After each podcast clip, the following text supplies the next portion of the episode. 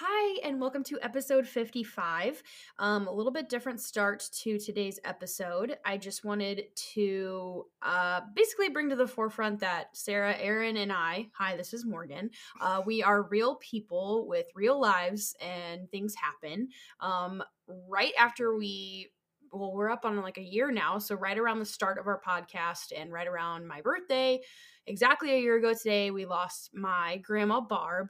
Um, so I just wanted to basically dedicate episode 55 to her in her honor.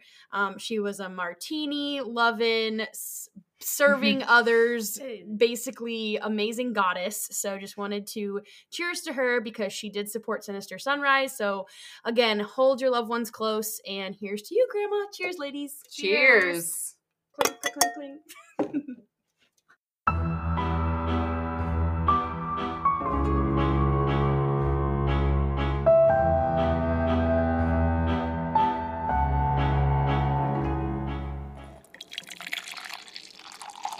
Pacific. Well, Erin teaches near there. I don't want to give it away. And Erin just got informed she has another snow day. That makes three snow days in a row. And happy birthday, Erin! It's a birthday Aw. gift. you. We did that. We did this for you. and you, You don't know how I did? I How? put my spoons in the freezer. You did. I put Mhm. an orange under my pillow, yes. and I flushed ice cubes. All at the Oh. same time. Well, I only have two hands. yeah, yeah, but yeah. you yelled at Mars. Wes on the three, two, one. Your dogs are involved. yeah. Winnie, get the oranges. Cricket's got the ice on lock. She's like, cool, I, I'll drop it in the toilet for you. I got this. This bitch is obsessed with ice. Oh my god. She hears the, ma- but she could be dead ass asleep. Hears the ice maker and she's like, "Huh? like what? Aw, So dopey. Oh my god. she dreams of it. Uh, oh, I love ice. Yeah. Anyways, so I wish that was good. my favorite snack. What a low calorie snack. right. Mm, to be a dog. to Hmm. be a dog. Oh my gosh, yeah. Jealous. They yeah. sleep most of the day. God. I think My parents' dogs take. So my parents live in Florida now, Mhm. and they have a lanai, which is like a covered um, pool. I've Mhm. never heard that word before. I had never heard it until them. I don't know if they made that up or who knows. I'm sure it's not a lunai Mm. because they're lit. because like Sarah Lun. mhm. Uh, Eh, it could be. maybe they made it up. I'm gonna make a Maybe. sign that says that now. Okay. Lanai. Good thing you have a cricket and you're a talented little girl. Um, I almost cursed, but I held it back. Could you tell? I almost said I almost said MFer, but I said Hmm. little girl. Oh. Ah, She a talented little mama. Not better. But so they it's a screened in pool. So Yeah. my dog or their dogs. so I the guess. gators can't get in. Well, yeah, the gators and the lizards. Ah. Don't want that. No, that would freak out the prissy little dogs my parents have. They will just I mean, a gator, yes. The lizards, I mean, who even the lizards. Let's be Aw. real. Um, they will lounge in the sun until they get hot, Mhm. and then they'll get up and walk to the shade because there's couches in the shade, and they'll take a little nap, and they'll get back up, go to the sun. Their day is Do it all I over again. aspire yes, Oh, damn. That sounds nice. literally no worries in the world. Mm-hmm. Spoiled dogs. Man, I hope I come back as a dog, but not any dog. Like one of my friends' family's dog. Like, Mhm. Yeah, let's be real. I Yeah. want to live in Florida. they, those dogs have to do nothing. Florida's do- fun, uh, fun place. It's a good thing they uh, they keep his tail too, so doesn't doesn't hurt. I don't know. Just because one of them doesn't have like any teeth does not mean he is less attractive than any other dog. has no teeth and an underbite. oh, but he's so cute, though. He's one of those dogs like he's so ugly, he's cute. And he's really sweet, honestly. Yes. And he's going blind right now. Oh. Yeah. So he likes to get really close to your face, which Mhm. is cute, but its breath smells, and you're like, "Ugh, like I Because he got love, no teeth. yeah, like I love this, but can you please? Mhm. Does he eat regular dog food? Okay, so they are very spoiled. Uh-huh. they get chickums? They get they get options. Okay, so my mom always puts out dry food in case they want it, and then she does. Um, I think it's called it's not Little Caesars. It's little. uh What is you know what I'm talking about? Like the little. It's wet dog food. Oh, it is Caesar. It's just Caesars. Oh, Caesars. Oh. I was like pizza. That's what I was thinking. No, they have a little wet dry food, and my mom. she will cut it up into like nine portions, and then she cuts up some turkey to put it on top. Well, not on top. She likes to mix it in because I'll Oh. just eat it off top. Uh huh. And then she'll put a little bit of cheese if they're being really good. Wow. And that's That their is meal. the life. If I die anytime before your parents are really old, that's where I want to be. uh, A same. dog at your house with no teeth. Yep. Yep. All right, cool. Um, Established. Jesus, you hear us? Lord, witches, wizards, wherever, whoever. Aliens. Mm. Mm, Too far? That's not for me. Whoever's behind the screen. The great and watching us. Oz, yeah. please. Hear us now.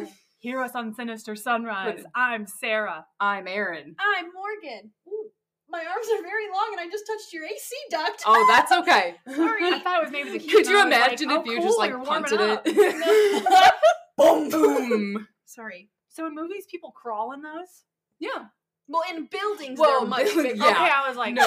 Not Hollywood must be tiny Is it a screen right here? Oh, wouldn't that be so scary if it was? Mm-mm. a little head just. Little hands.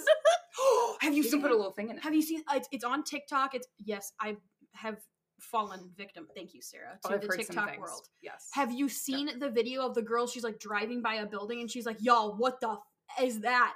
And she like looks over and there is like a grate up against like a like a, a building Okay. and there's a kid holding it and looking out and she's oh like my god. what the fuck and then so she parks her car and she's like staring at it and the kid of course is like back and the hands are forward so it just looks so ominous no, no. it's part of an art exhibit and it's fake so you go up and it's just a flat surface but the art is so good that it looks like like the shadows are done where it looks like Oh. the hands are reaching out of a grate so it was not a real child. it's not a real child Oh, okay. Good for that artist. Sorry. Yeah. it's a it's not a real life art exhibit as in the person's not isn't real it's a real art exhibit but it's a painting Gotcha. Got it. On the outside that people can drive and see. Uh-huh. Oh, that would throw me off. Uh-huh. I don't like that. Did you guys hear? Speaking of TikTok, a TikToker found bodies in a suitcase on the beach. That's Whoa.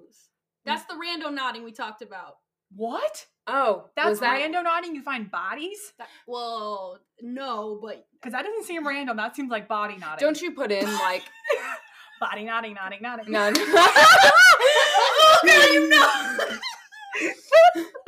but don't you put in like your intention and you I don't I don't know From how you what I do that. Send me to the bodies. Ew, I from what I understand, you put in any random word Okay.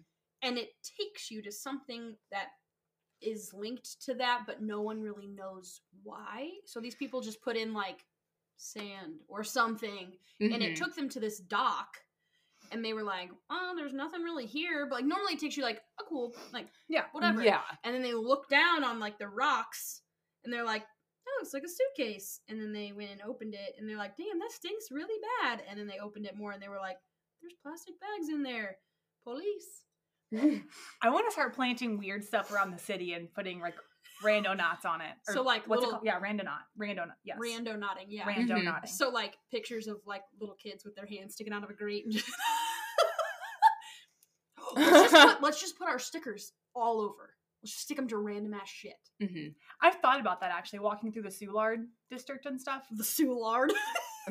When I go for a stroll in Soulard, I often get lost, and I think, mm, if I only had some stickers to find me home. a little path. yeah, Oh Lord. I could do that.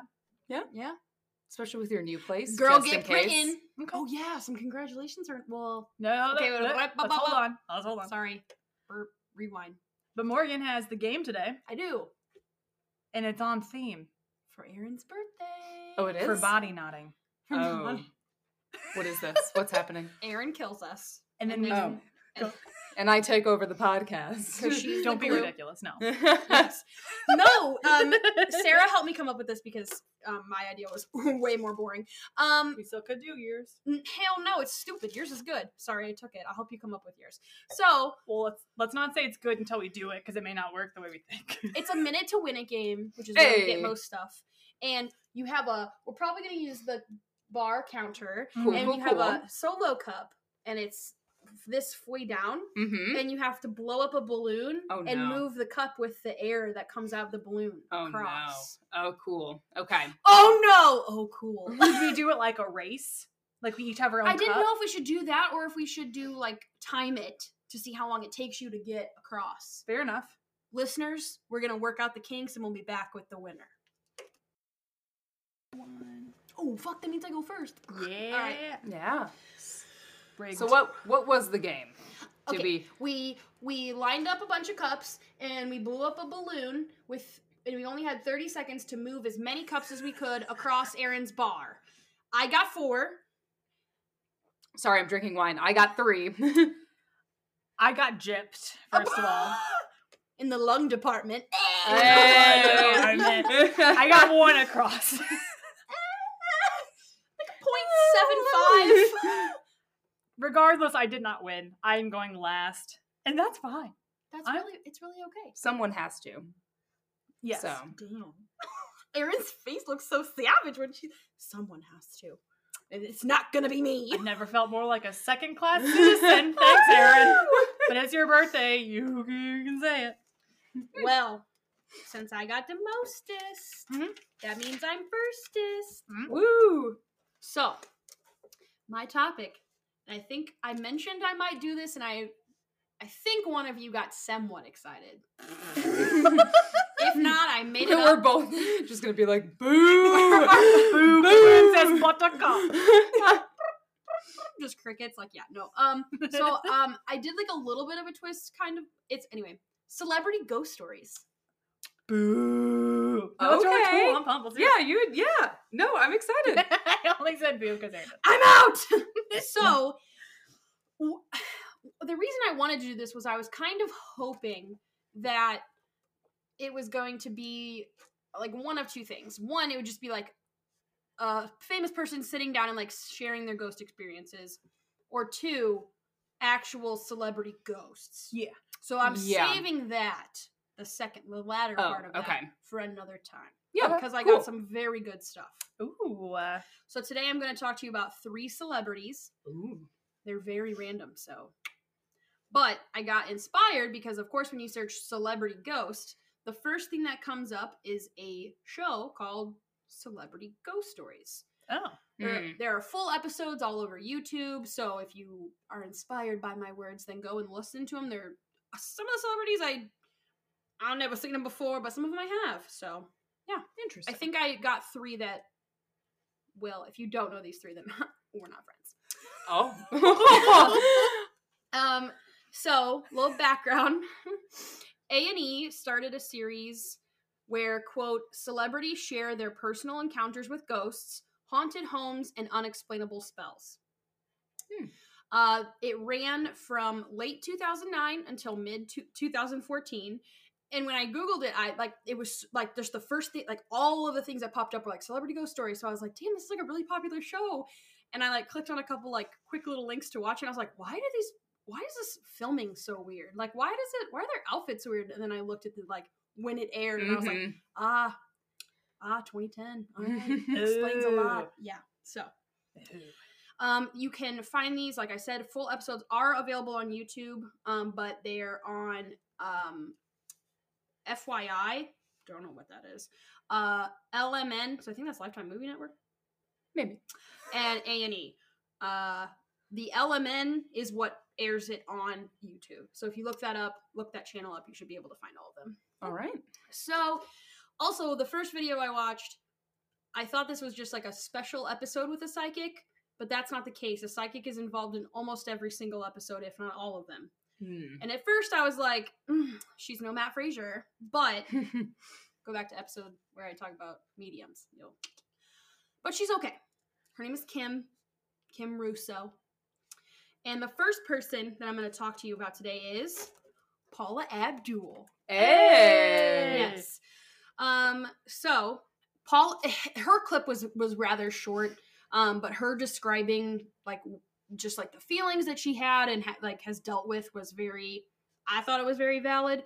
So, uh, at Paula's old house before the the clip takes place in one of her newer homes with Kim, but at Paula's old house, um, she would see flashes of light in the middle of the day. So like she'd just be Mm. standing there, and it looks like a beam of light goes like whoosh across. She, this also would happen just randomly. Also during the day, all TVs in the whole house would just turn on by themselves. Just the TVs. So like, yeah, as much as I like, I love to like debunk stuff, but like just the TVs Mm. the the electric doesn't know that. Like, no, there's no outlets for TVs. So, um, and then also she noted vacuum cleaners would just turn on by themselves. Um, yeah. Is And- she sure she wasn't just unprepared for the cleaning lady to come? Listen, I can neither confirm nor deny. I do not know Paula on a personal level. Okay, but she seemed a little bit shook. Okay, Okay. okay. Um, finally, her mother was at her house and did see the flash of light. So like, she, and then she brought it up to Paul, and Paul's like, "Okay, I'm not crazy. Like, Mm. I, you know, you've seen it too." Um, and then a good friend of hers stayed with her for a couple of months and had the same exact experiences, like the TV coming on and all that. So Mhm. like, just she's like, it finally made me feel like I wasn't crazy, and I was like, well, maybe in that sense, but. Her mouth also like barely moved when she talks because she has just like so much plastic surgery. So it's just kind of like her teeth like didn't come apart, and I was like, "Are you sad? Are you scared?" I f- it, yeah, it's just it's Paula. Um, Paula. it's Paula. uh, in the next home she owned, um, she and her housekeeper. So she was very aware of the cleaning ladies. I forgot. She's Mm. She- Very aware of the cleaning ladies. she said my housekeeper whatever her name is um, is probably one of the only people i trust in my life i've known her for 28 years she's my longest Wow. friendship That's a good like, housekeeper. Yeah. okay so so it wasn't her just turning on the vacuums and walking away Unless she wanted like the day off and she's like, the vacuums are they're haunted. I can't work today. Yeah, they're, they're just they're i don't look at that Erin has a snow day and the vacuums are messed up. I don't Mhm. think I should have to work. i gotta, I gotta go i gotta go home Mm-hmm. So, um, oh, again, at her next home, she and her housekeeper both experienced weird things, and they just never felt safe. Like they just always felt like on edge, just not good. Um, the house she lives in now, again, granted, this was for, filmed between 2010 and 2014, so she probably doesn't live there now because money. But um uh she like the way it showed is like she has a three huge glass doors that are double paneled Mhm. they Okay. can all open up and go to a patio she at night makes sure all the doors are bolted at the top and that the handles are locked and they're all Mhm. secure because she's just scared of, you know someone will break in Yeah.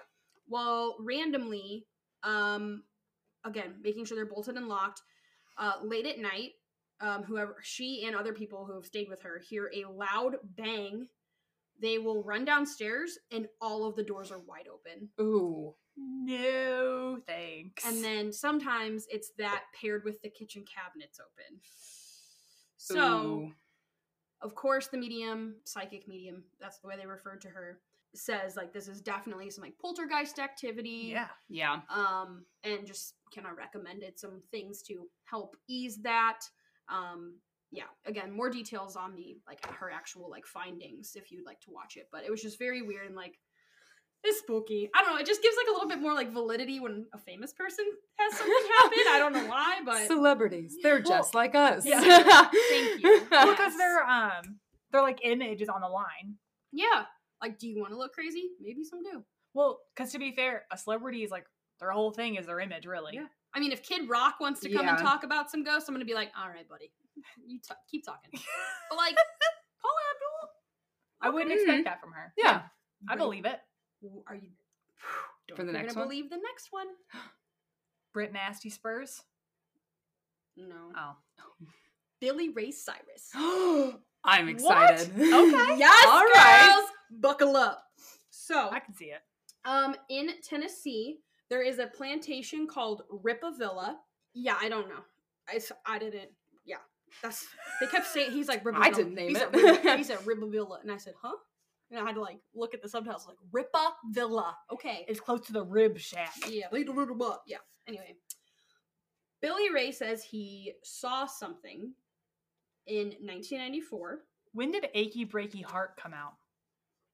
I don't know, but the medium brought it up. of You course Billy she Ray- did. She's like, you know, Billy Ray Cyrus. Um, he wrote "Achy Breaky Heart." Blah blah blah. I was like, no shit.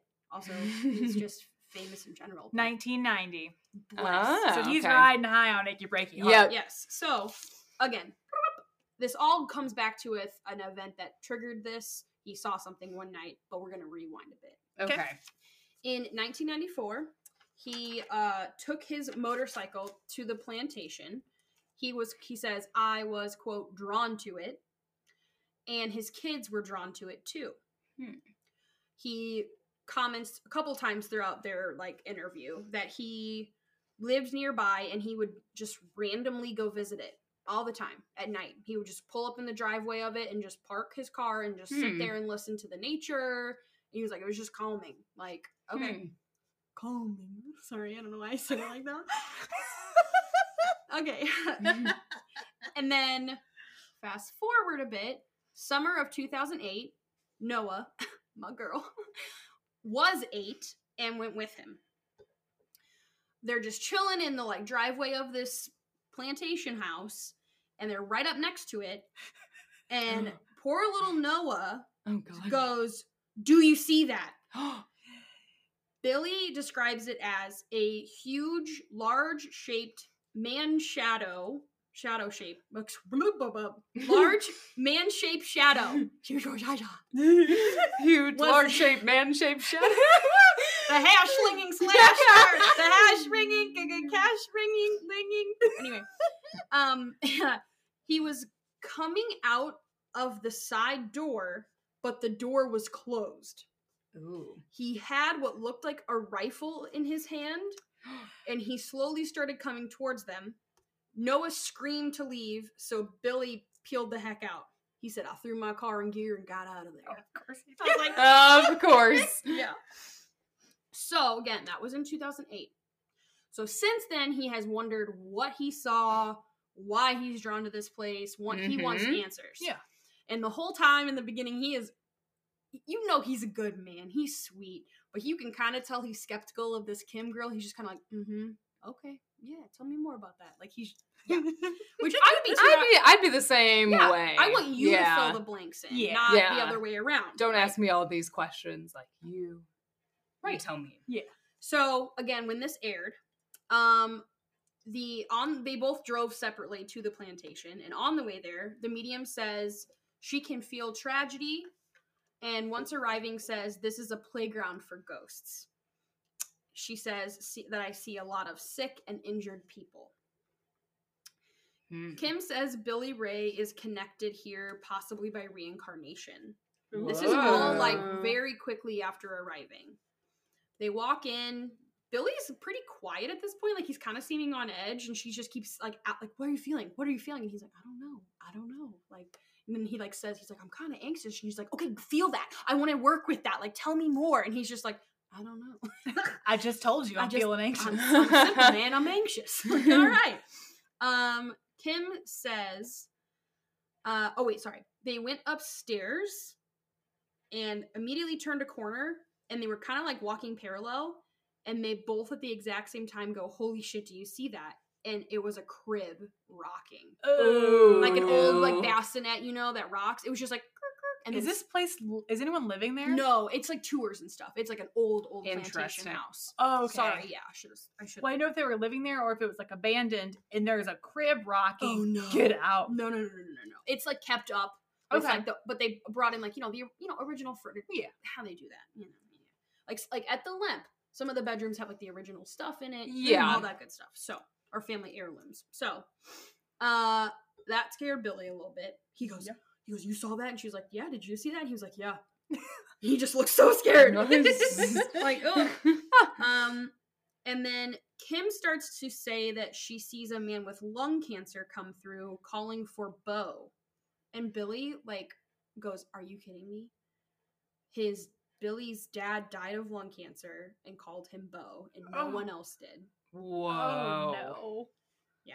Like like he said like he like you can tell like n- the medium would not have known that. Like Weird. also Bo like Billy But does Ray this like so this plantation, this place is he at? Does it have anything to do like he doesn't the family doesn't own it? There's nope he has no idea why he's drawn there. wow, okay. So Billy gets like a little bit emotional. And then Kim says the spirit named Alfred is around. He's a younger guy and is a soldier who died. And she believes that's who Billy Ray saw that night with Noah. Hmm. Um, Kim b- believes Alfred's brother, Henry. So Alfred is this like younger spirit on the property. Okay. she is claiming that that is who Billy Ray saw that night Okay. Okay. she's feeling all of this as they kind of leave the upstairs go back downstairs and they go out a side door and she's and he's like this is where it happened and so she's like okay i'm feeling it. She was like this she goes because she had mentioned alfred in like the beginning like when they first got there. Okay. Mhm. and so she says yep i feel alfred here. That's who you saw. And she goes and I, i'm getting a feeling that he died in battle but he has a brother named henry who was also here because this plantation was like a site of like a nearby war and it was a hospital so that's why she says she saw a bunch of like sick and injured people like she doesn't Oh. i mean quote you know take it with a grain of salt she says she doesn't research before she goes so like eh, not every plantation house was you know designed Yeah. to help the war but Pull her record. right like mm, let me see a search history Yes. Yeah. yes. so um she has this whole, she, like she's just like going off she says alfred died in battle henry was his brother Okay. and believes that some direction from a, a mean uh captain like of the group of the Mhm. troop rather told them both like a plan and henry didn't want to do it because he's like i know i'm gonna die like this is a stupid idea Ooh. and alfred told him like you should but henry left and Mhm. alfred died and henry lived Oh. So,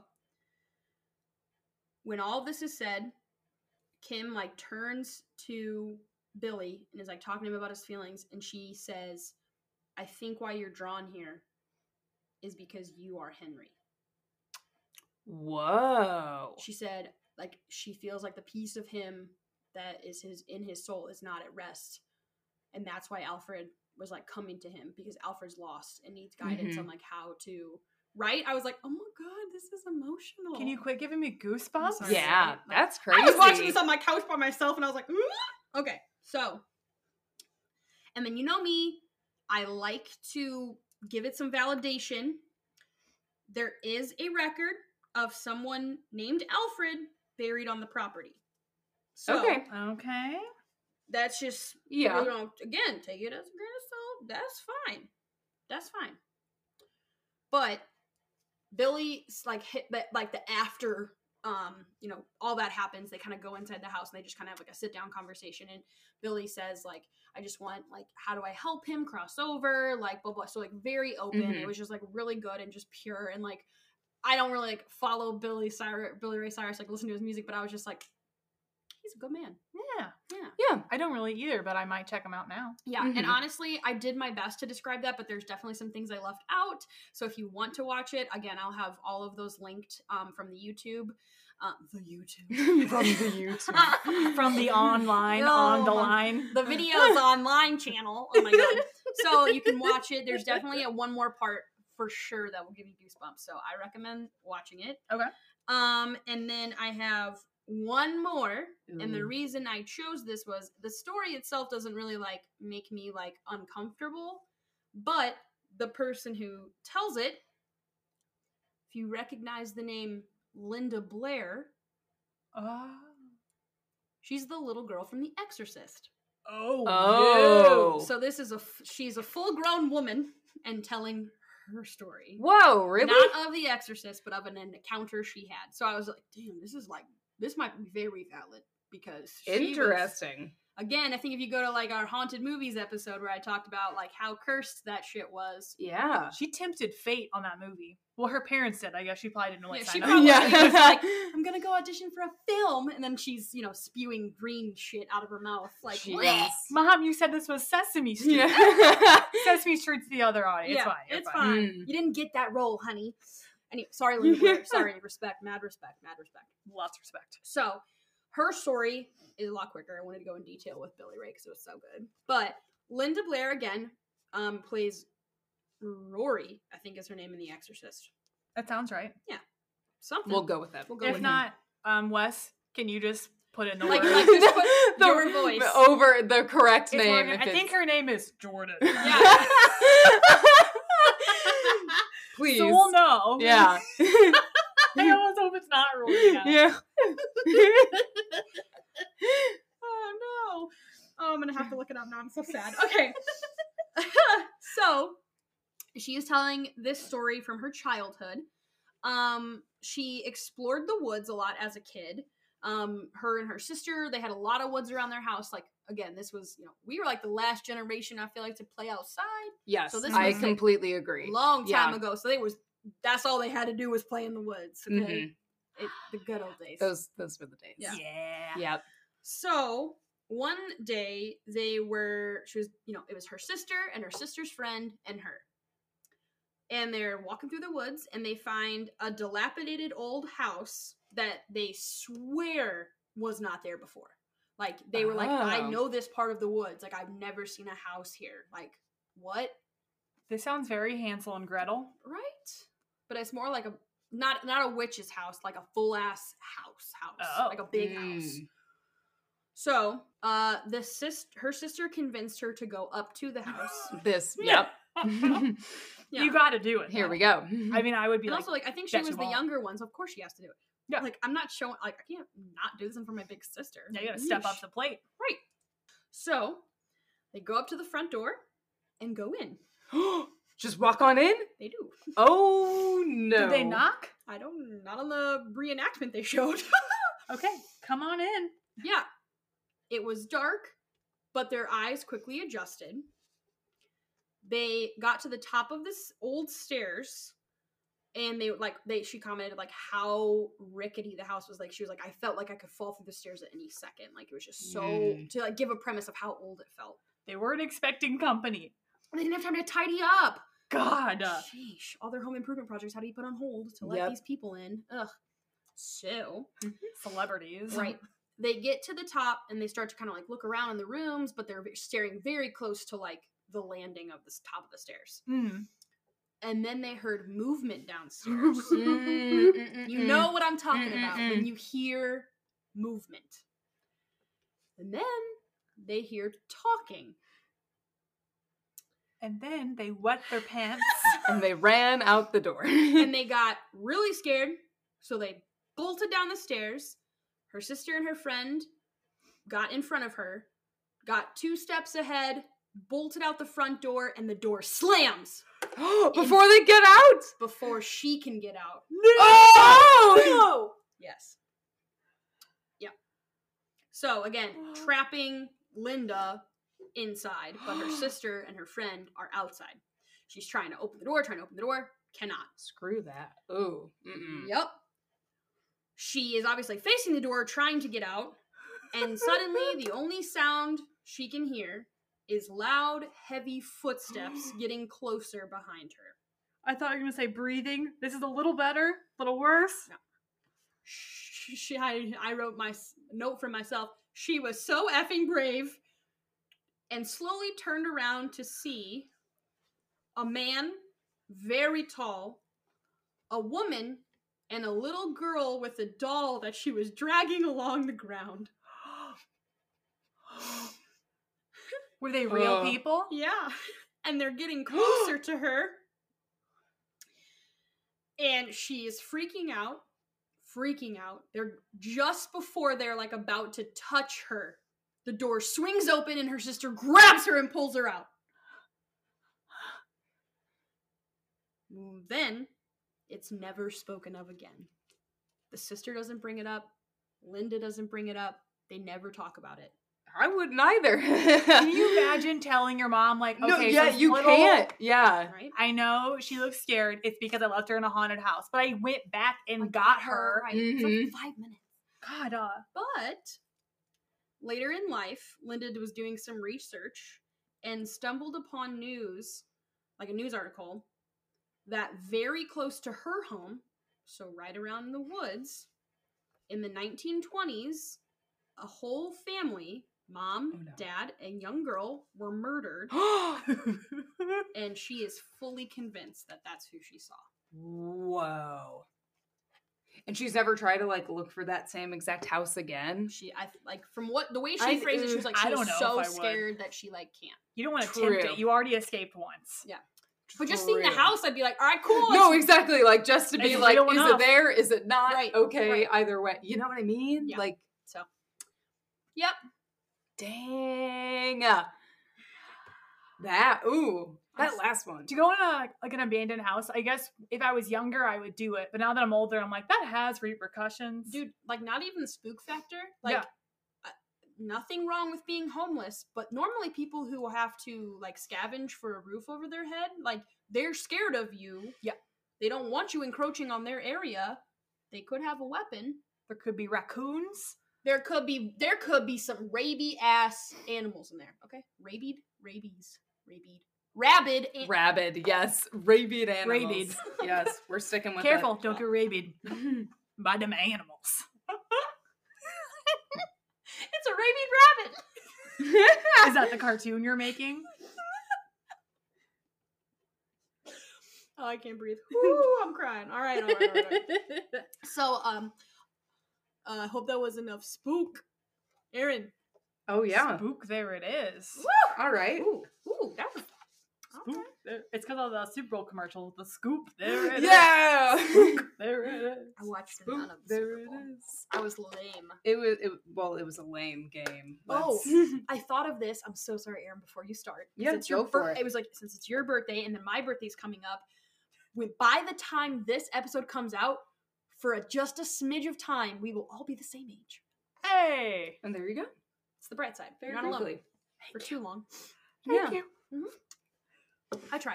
Thank you. Erin, Okay. So old. So good. I mean, kind of going off of yours. Um, I have a doozy of a story for you guys. a family that was murdered in the 1920s in the Okay, woods. no, no, no, not like not like that, but like if it was? celebrity. whoa, Yeah, Really?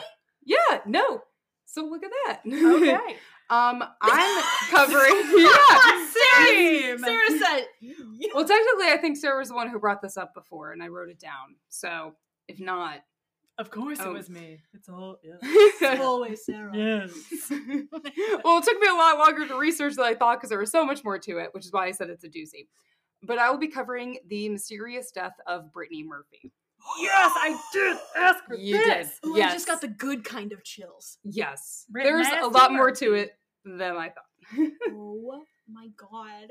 yes. So misunderstood.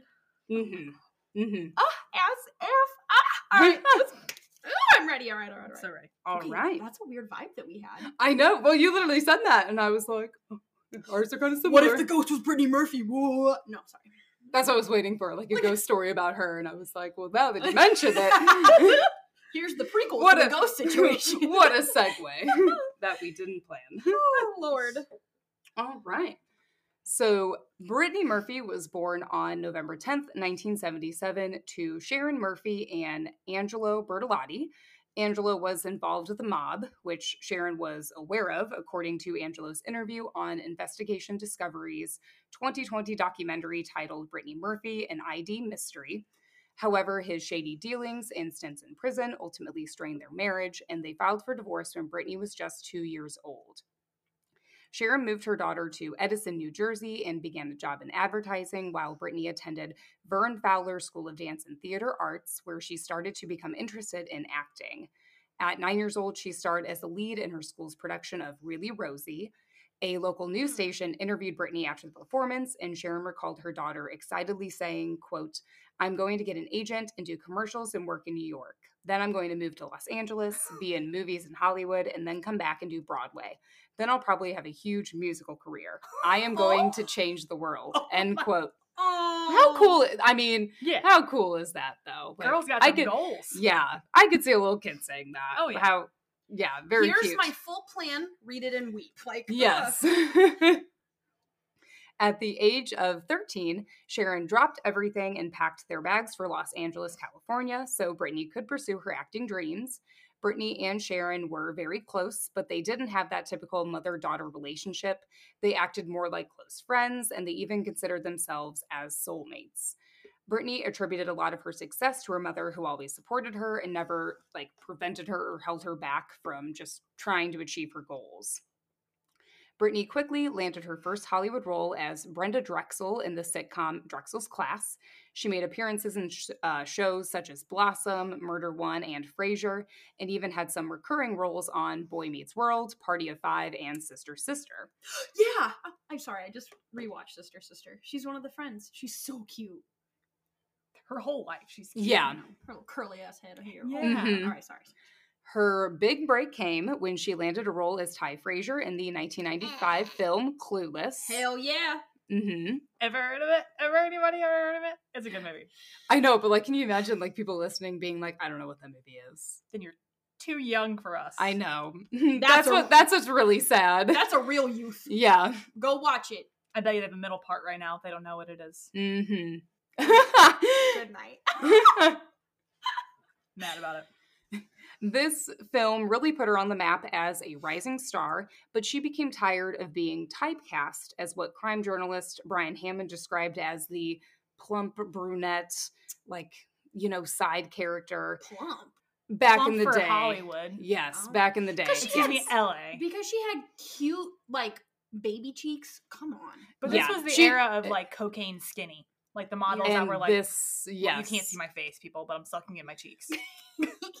yes, that definitely Yeah. comes up. That was it was 1995. Unfortunately, yeah. So unfortunately, that was the case.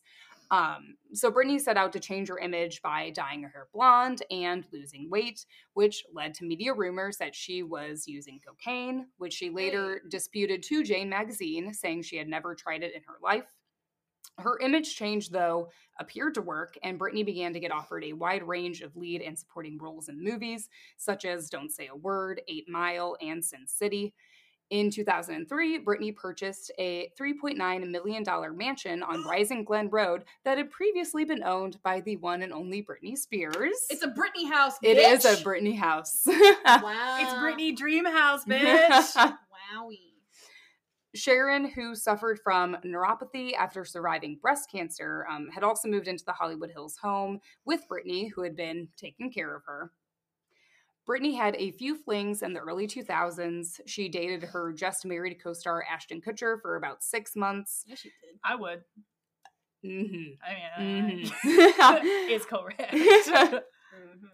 she had been engaged to talent agent Jeff Kwatinetz for four months in 2004 and was engaged for about like seven to eight months to a production assistant she met during um, her movie Little Black Book.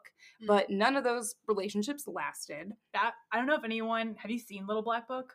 No, I have not. I know. I picture the cover. It's like a guy, and she's like kind of leaning into him, and she's like pulling the thing out of his pocket. Not what you expect. Really good.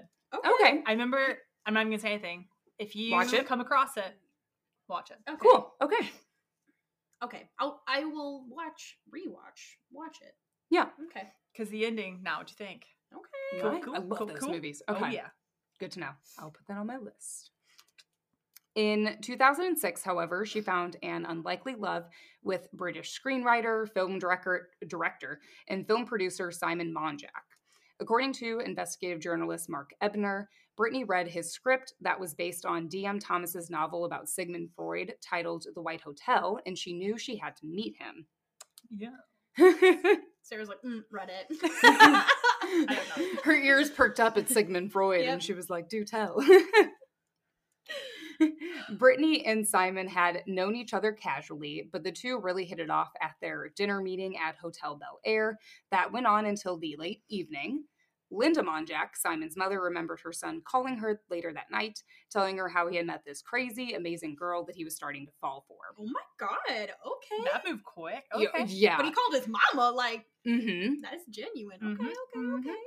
The two started dating, and within a year, they got married, and Simon had packed his belongings and moved into Brittany's home. In her interview, Linda said she actually had no idea that they had wed until after the fact. She chalked it up to her son's impulsiveness. This was his third marriage, but according to Linda, it was the first one that he was really in love. Whoa. E- Sorry, first two wives. Like, yes. Suck it. Mhm. ain't nobody, ain't nobody like our Brittany. God damn. All right. Two years later, though, Brittany's career began to tank. Tabloids spread rumors about Brittany's alleged drug use and erratic behavior on set, where she appeared high and struggled to remember her lines. According to Natasha Ishak's AllThatIsInteresting.com piece, Brittany's manager and agency dumped her in 2009, which resulted in her losing a number of feature film roles and a recurring voice acting part as Luanne Platter from King of the Hill. She that hap- that happened in 2009. Damn, she did Mhm. a lot really fast. Yes, Like, she she she rose quickly. Yes, she was. She was the voice of Luanne. I- Yeah, How cool is that? Okay. yeah, yeah. But so yeah, she she did a lot. she rose quickly and also I guess just- fell quickly. I just when people say that she's been gone for a while, like I which she yeah, has, but yes, but like uh, wow, she did a lot of films and Yeah. and her like just she also media voiced Yeah. she voiced someone in like Happy Feet. So there was like a Happy Feet too, Oh, and she lost that role. and she sang in that movie. Yes, she did. Fun fact: she can So- sing. Yes, she did have a very wanted to go to mini. I know. She had a very Excuse me, mini musical career that I didn't add in this piece, but um, she had a very yeah, she had a couple songs out, and she sang in that movie. Broadway, yes. Yeah. Yes. In Ebner's interview, he mentioned that like a friend of his who wrote the screenplay for Spun, which Brittany starred in, um, alleged that Brittany didn't use drugs on set, but he knew that she was smoking crack with Simon like after filming was going on. Bro. Mm-hmm. So, in order to get a paycheck, Brittany reluctantly settled for taking on B movie roles. She was the breadwinner of her family, and not only was she taking care of her mother, she was also actually taking care of Simon, who suffered from seizures, sleep apnea, and an alleged slew of heart issues. Brittany and Simon had discussed moving out to New York City to start a family and to potentially like relaunch her career, but unfortunately, she wouldn't get that chance. On Sunday, December 20th, 2009, LA Dispatch received a call at 8 a.m. from Brittany's Hollywood Hills home. Sharon Murphy frantically told the 911 operator, quote, uh, quote, somebody's passed out, somebody's, my daughter's passed out. Please get here quick, please, end quote. She told the operator her daughter had collapsed on the bathroom floor and was unresponsive. Um, the 911 operator instructed Sharon to look into Brittany's mouth to see if anything was obstructing her airway, Mhm. making sure to check for like any signs of food or vomit. Sharon said the only thing she noticed was that Brittany had thrown up tons of water. And at this point, Simon entered the bathroom and began to administer CPR. Paramedics arrived shortly after the call, and when they checked Brittany's vitals, they detected a very faint pulse. Okay. She was rushed to Cedars Sinai Medical Center, where medical personnel did everything they could to resuscitate her, but sadly, it was too late. At 10:05 a.m., 32-year-old Brittany Murphy was declared dead. 32. Yes, very, very young. Ed Winter, assistant chief of the LA County Coroner's Office at the time, was called to the scene. His job was to oversee high profile celebrity death investigations. Most notably, he has been involved in the Michael Jackson and Whitney Houston investigations. Oh, Mhm. okay. When um, he and other investigators arrived, they were bombarded by the media, who had, of course, gotten wind of Brittany's death. They always seem to find out first. They wanted to know if Brittany had died of a drug overdose or if foul play was involved. But at that point, Winter obviously had no answers, and he reassured the crowd that an autopsy would later reveal the true cause. Yeah. I hate that stuff. Yes. I hate, like, can't you just let her die in peace Yeah. then? Like, They just want a headline. It's like not That's even- all they want. Yeah, like eh, regardless of the situation, regardless of the person, everyone and every family deserves their time to grieve in their own way, and you don't need to jump down their throats. Yeah. yes. Ugh. hmm just send some flowers like everybody else does. Jeez. Yes. hmm Inside the mansion, Winter interviewed Simon, who told him that Brittany had shown flu like symptoms over the past few days. According to Winter, Simon acted especially odd during the interview and appeared to be under the influence of something. He paced back and forth in the room, rambled, and appeared confused. Keep in mind, though, this is happening just a few hours after Yeah. his wife collapsed and died. I so, was just thinking. yeah. So I don't think it's far fetched to believe that like someone would act this way after losing a loved grieving in one. his own way. Yes. And you're being bombarded by media. Like you're already a sus- you're a suspect. Yes. Like yeah, au- automatically, yeah. so which Winter this guy did like make one little comment about, but I just wanted to make a bigger comment like, hey, people grieve in different ways. So yeah, yeah. I didn't find it that odd. Yeah. However, the fact that Simon was dead set against an autopsy did strike me as very strange. Oh. Winter explained to Simon that if he could provide a religious objection or a court order, then the autopsy could be waived, um, but Simon never did. Winter also searched the home for evidence and discovered an insane amount of prescription pill bottles in Simon's and Brittany's bedroom. On Simon's side of the bed, there were approximately 90 different medications for anxiety, depression, and pain relief, and there were a few prescription bottles found on Brittany's nightstand. Ninety. 9D, yes, 9 0. Okay, I'm gonna play devil's advocate for two things. Mm-hmm. One, if she had flu-like symptoms and you watched her die, Mm-hmm. I can see why you would not want her post post mortem to then be cut open for an autopsy. Mm-hmm. It's not like you found her washed up on shore and you need to know if like something really sinister happened. Plug Sinister Sunrise. Um, yeah. Two, those pill bottles. Have you cleaned out your pill bottle cabinet in a while? Yeah, I do it every time I run out. Oh, I don't have too many, but. Okay. Dude, I'm on three prescribed medicines, and that overwhelms me. Making sure they're refilled, all that stuff. Ninety. Nine zero. but I mean, I'll like, get into that, but yes. like what if you had um the flu and they gave you a prescription for the flu that's gonna Mhm. stay like personally i'm really bad about that Okay. Yes. Can I, can if I, i'm playing both can, sides Can I devil advocate you? Counter your counter. I'm countering your counter. this is a marble counter. Yeah. You live in a mansion, and you're gonna keep your 90 medications on your nightstand. i'm gonna counter your counter counter you live in a mansion you got all the space in the world to forget you have prescriptions stashed away Listeners. Who do you know- side with? Yeah. also, damn, how big is your nightstand? very true just because your house is big oh, maybe they stacked. I think they had them like in drawers and stuff. This is just how they described it in this Regardless, that's a lot of pills in one area. yeah no Yeah. i would forgive about like 30 I Yeah, have a basket in my uh the, the, the hallway closet, whatever Yeah. it's called. yeah. And I have a basket full of, you know, the preventative stuff, Tums, allergy Mhm. Yeah. Benadryl, all that good stuff. That I, that's ma- at most 20. Yeah. we're also in our 20s True. I don't know what Mhm. happens as you age, but it doesn't sound like Yeah. it's gonna And be I an hope easy it Sounds ride. like it gets worse By, and Yeah. worse. by 32, I hope I don't have to take 90 medications. yeah. oh, it's been three minutes. I'm taking my next one. Oh, God. Which I will mention. So they were prescriptions, so they were all like legal over the counter drugs. Mm-hmm. Um, but the fact that there were so many of them were very alarming. Okay. Mhm. According to Alex Ben Block's piece for the Hollywood Reporter, pharmacist Eddie Bubar of Eddie's Drugs in West Los Angeles believed the couple were like doctor shopping, which is when people visit multiple physicians to get multiple prescriptions. So Bubar had even like confronted Simon a few months earlier, apparently, and told him that they needed to buy medications elsewhere. Okay. Yes. Oh. So does that make sense? They're like keeping record of it in their system and they're like, this is not adding up. Yes. So basically, like you go to a doctor and you're like, I feel this way. I should get this prescription. And if that doctor says no, you go to a different doctor and you see if they'll give it. You know what I? Yeah. And you can only get away with so much being prescribed to one location. Yes. Yet again. But Have you seen is- Wolf of Wall Street? Yeah. What if they're having like parties? That would also explain that many. Also, uh, I just don't want to believe, not to pay off, that anyone can take that many meds. I don't think your body can.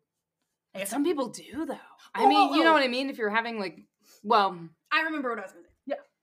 It's also Hollywood.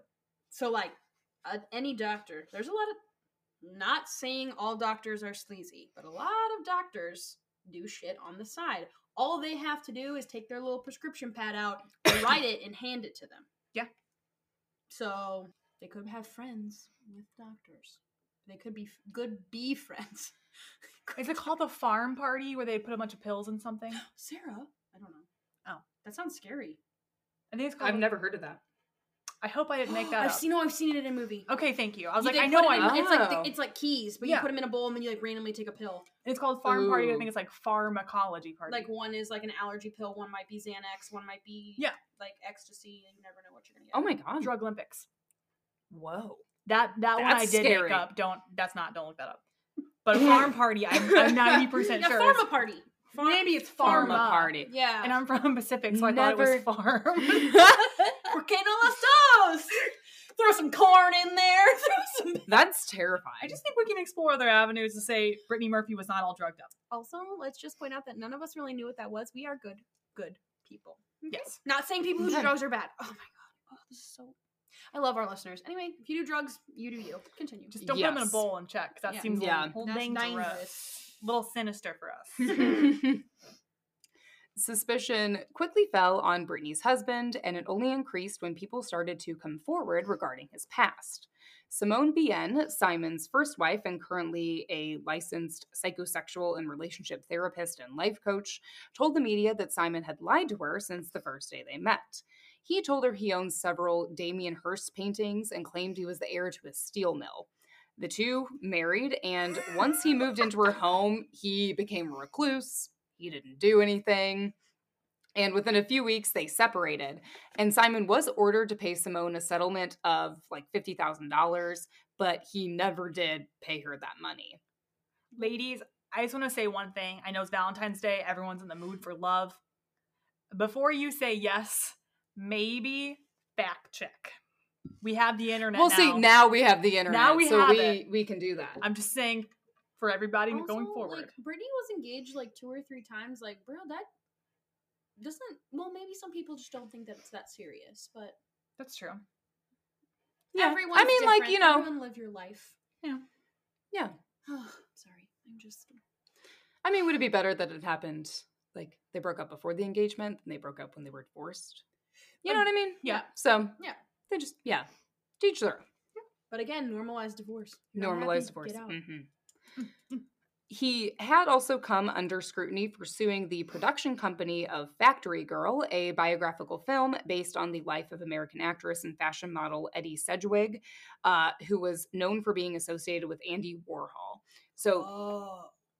so yeah, I, I've never seen the movie, but Yeah. anyways, like some. Go on. I just know the name. I don't know. anything weird else. ass shit. Oh. Anyway. Oh, okay. I, I really didn't know too much. I, I was going down so many rabbit holes, I couldn't go down another. So Simon claimed that the production company had stolen his script, but even though, like director George Hickenlooper said the lawsuit was bogus, that like Simon had nothing to do with this movie, he ended up settling and gave Simon a screenwriting credit just so he could like continue shooting the film. He I was mean, like, yeah, I'm done with this. I would rather do that than hand Yeah. money. Yeah. Yeah, he I'll was like, instead of name on there. waiting weeks, months, however long it's going to take to finish with this lawsuit, like, sure, you get a screenwriting credit so we can just finish this movie. Wow. Yeah. And that's something he's like, Simon had always talked about. Like, this was his, like, his film, his whatever, and Oh that wasn't the case. So he's a Yeah. goofy dude. Something's wrong. Oh, oh, yeah. well, Mhm. okay. Something's wrong. Oh, yeah. I'll stop offending you. I'm sorry, Simon. Many people also blame Simon for how quickly Brittany's career deteriorated, uh, deteriorated and Mhm. one unnamed professional in Hollywood even compared him to Satan. Simon was apparently very controlling, and he told Brittany who she could and couldn't speak to. She wasn't allowed to talk to certain managers and agents and could only take the roles he told her to. Simon, Satan. So mm, close. A little bit, a little bit similar. According to the Hollywood Reporter, Simon even had a private investigator who would find out what family and friends were cheating, who stole from them, and who sold Brittany's and his private information to the press. He, quote, had created a web of paranoia around Britney and used it to separate her from anyone who might have challenged his dominance, end quote. Oh, I hated that. Yes. That's not good. I Mm-mm. don't like that wording. No. According to Simon's Wikipedia page, he also had gotten into some past trouble with the law. In 2005, warrants were issued for his arrest in Virginia on credit card fraud charges, but those were later dropped. In 2006, Coutts Bank sued Simon for $470,000, and at that point, he had uh, apparently been evicted from his fourth home. And in 2007, he was arrested and spent nine days in jail because his US visa had expired. He is a hot mess. Yes, he made a lot of enemies throughout his career, and many people like described him and thought he was like a con man. Uh, y- Okay, like one minute he's all frail and fragile and has heart problems and needs Brittany to take care of him, and then the next he's like going to battle. Like he does seem a little connish. Yes, Something's not adding. I adding feel like we're about to hit the tip of the iceberg here. So wait, Okay. maybe. maybe. In February 2010, Brittany's autopsy revealed her cause of death was actually pneumonia. The reporter also noted that iron deficiency anemia and an overdose of over the counter medication had contributed to her death. okay. Winters believes the LA coroner's report is correct. It isn't uncommon for someone in their 30s to die of pneumonia while taking over the counter medication, which could have masked how seriously ill she was. Yet again, Simon came under a ton of scrutiny. Brittany's death could have been prevented if, um, and if she was that sick, why wasn't she taken to a doctor or to the hospital? So eager to tell his side of the story, Of and clear his name, Simon, along with Sharon Murphy, made an appearance on The Larry King Show. Oh no. On air, Simon explained that Brittany had laryngitis, and since he was a rabbi, not a doctor, he didn't know what to do about her illness, so he just prayed. Wait, her husband? Mm hmm. So he's also a rabbi. Mm hmm. Many hats this man wears. Yes. He also blamed Hollywood for his wife's demise and claimed that former managers and actors had started rumors to sabotage her career. Quote, Hollywood is a village, and once you upset the villagers, they talk and they gossip and they rumor and they have blood on their hands. And I hope they wash them with very hot water because the way they treated Brittany Murphy when she was alive was terrible. End quote. That sounds like a excuse. Mm-hmm. I will say I ca- I can see how that would be like a village. I see it. I think he's reaching, but I see it. yes. I'm gonna be hip. Sounds a little sus to a little sus. What? Uh-huh. You? I may not have a middle part, but eh, let's go. You're looking younger every day. hmm Thank you. It's that pre-birthday glow. During the interview, Larry King brought up the fact that Simon didn't want an autopsy, and his reasoning was because he didn't want someone to cut open Brittany's pristine, curvy body. And he wasn't going to say yes to that with Sharon in the room. Yes, he used those words. if Sarah. I am under the age of 75 and I go do an autopsy, this is it. This figure it out. If I'm over that, don't. But never call my dead body curvy. Pristine. I'm gonna go opposite. You call me curvy. I know how I'm built. Everybody's got eyes. T-H-I-C-C. Mama got some curves, It's fine. but Brittany Murphy did not have curves. She just had chubby cheeks, bro. Like, really. They just said she lost like Yeah. fifty billion pounds. At the, at the time she died, I think she was around like 115 pounds. So, I Scott sw- Scott Disick likes when Kourtney is like 107, I think. So oh, that, that exact weight. mm-hmm. I think it was Interesting. 105 going something. to Hmm. throw myself out the window. Mm-hmm. Yeah. I could eat Brittany for breakfast. Next to my bowl of nails. Wow. Well, Christ. Sharon was also like nodding her head yes and agreeing with what Simon was saying throughout the interview, Simon which said. also, yeah, what Simon said. She does whatever Simon says. hmm So it also struck me as odd. Mhm. Sounds weird. So obviously, the interview didn't do Simon any favors. So he decided to do the next best thing and let Radar Magazine bring a TV camera into his home for a tour. Radar magazine. Radar Magazine, no idea who that is. Was it a bigger deal then? Never heard that in my life. I mean, it might have been, but like they're literally like filming Call the ETV. home. E True Hollywood Story. Okay. Radar. Sorry. Yeah, Not on my no radar. idea. Um, it is bizarre to say the least. Mhm. An unshaven and disheveled Simon is showing the cameramen around the home and even takes them to the bathroom Brittany collapsed in, which he calls like the death room and is Oh! literally describing where she had fallen and where he and Sharon had moved her body to so they could administer CPR. During the videotaped tour, Simon's smoking a cigar. He's like smiling creepily at the camera at some points. He's showing off Brittany's designer clothes and he like shows the camera like pictures the funeral home put together of Brittany for her funeral. He knows this isn't MTV Cribs, right? This is like Yes. sad walkthrough. Oh, yes. Um so he also shows off his camera system and says he has like 56 cameras installed inside and outside the house. He was interviewed during the filming of the tour and said he knew people would think he was doing this for attention, but he was apparently doing this to speak the truth. the And truth is just that you have a nice house and you smoke cigars. You will get, you'll let these people come in your house and film where Yeah. your wife passed But- away, but yes. will not let them do an autopsy. But to me, it's almost like he is just very sick too. Like they're He ain't right. oh yes. Yeah. No, I'm kind of getting something that. in the water at that. That's Some in those drug bottles at that house. that's that was okay. That was more the vibe I was getting when I was seeing Mhm. like. Did I watch a whole interview and video? No, I didn't see the whole tour. But like the bits and pieces, like there's something else going on with him, whether that's like mental illness or something else Okay. he's dealing with. That's what I took from it. is Not is her mom famous or she just she Nope. just okay. No. Mm-mm.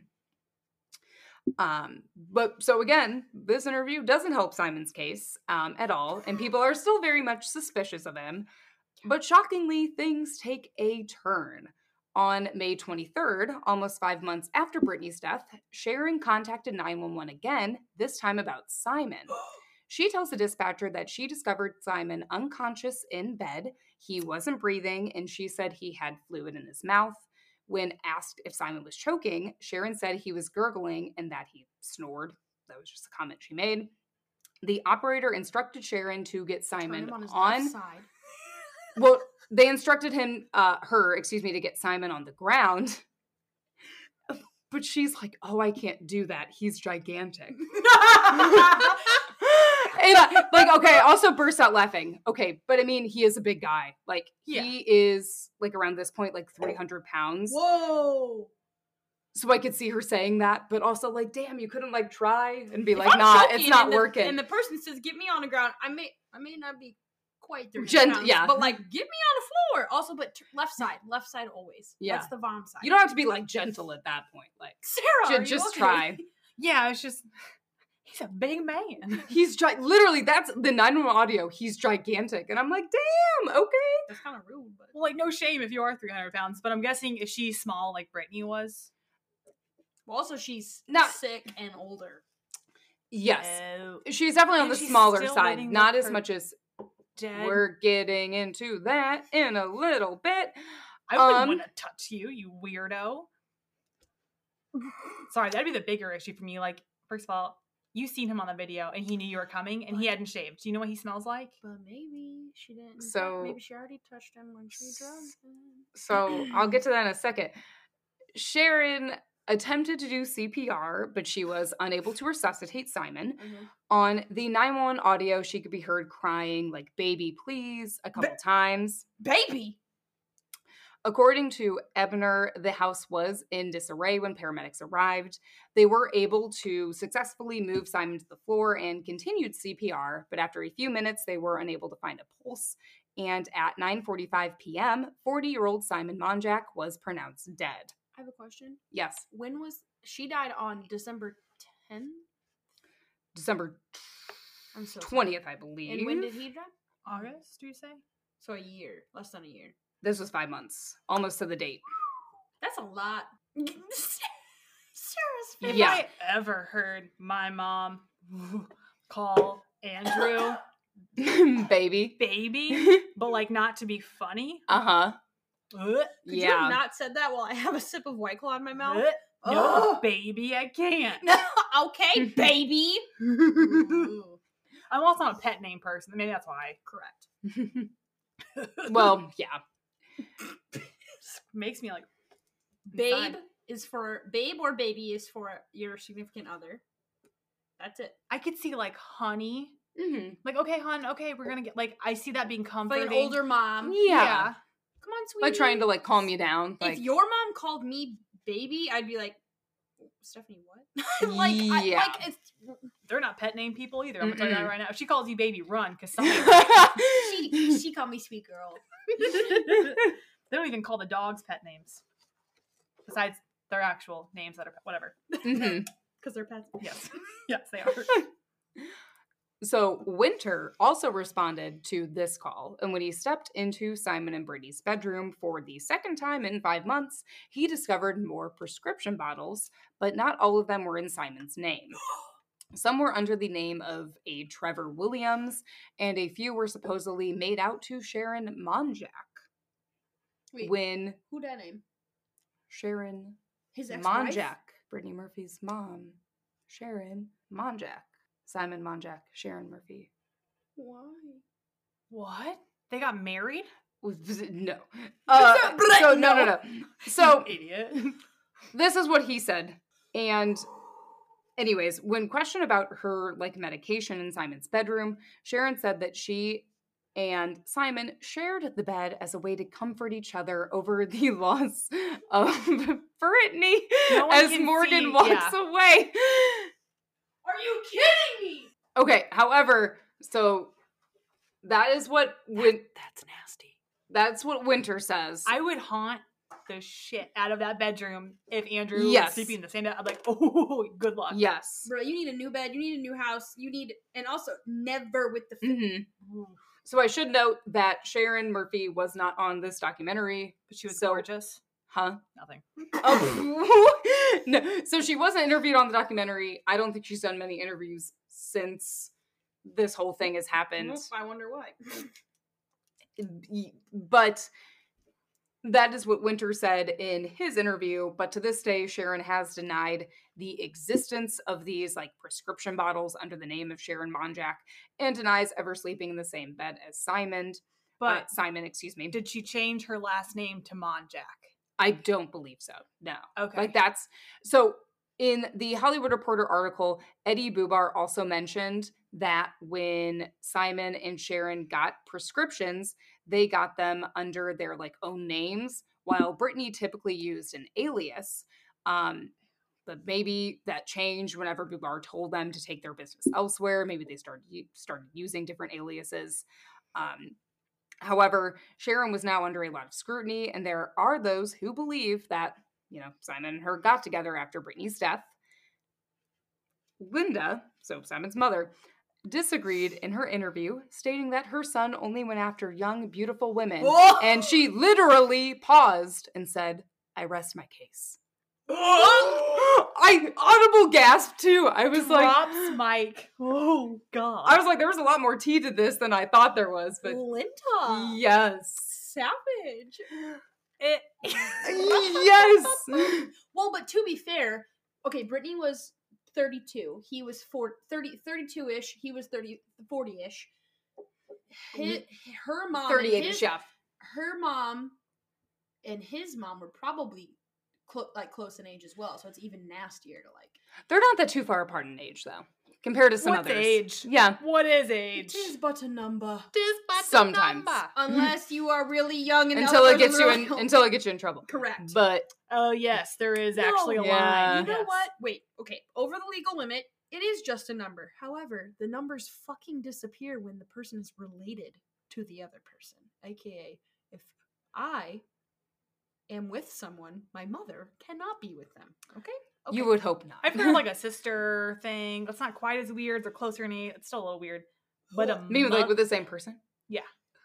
Okay. I'm Eskimo sisters with my friends, not my family. proud of that fact, are Mhm. you?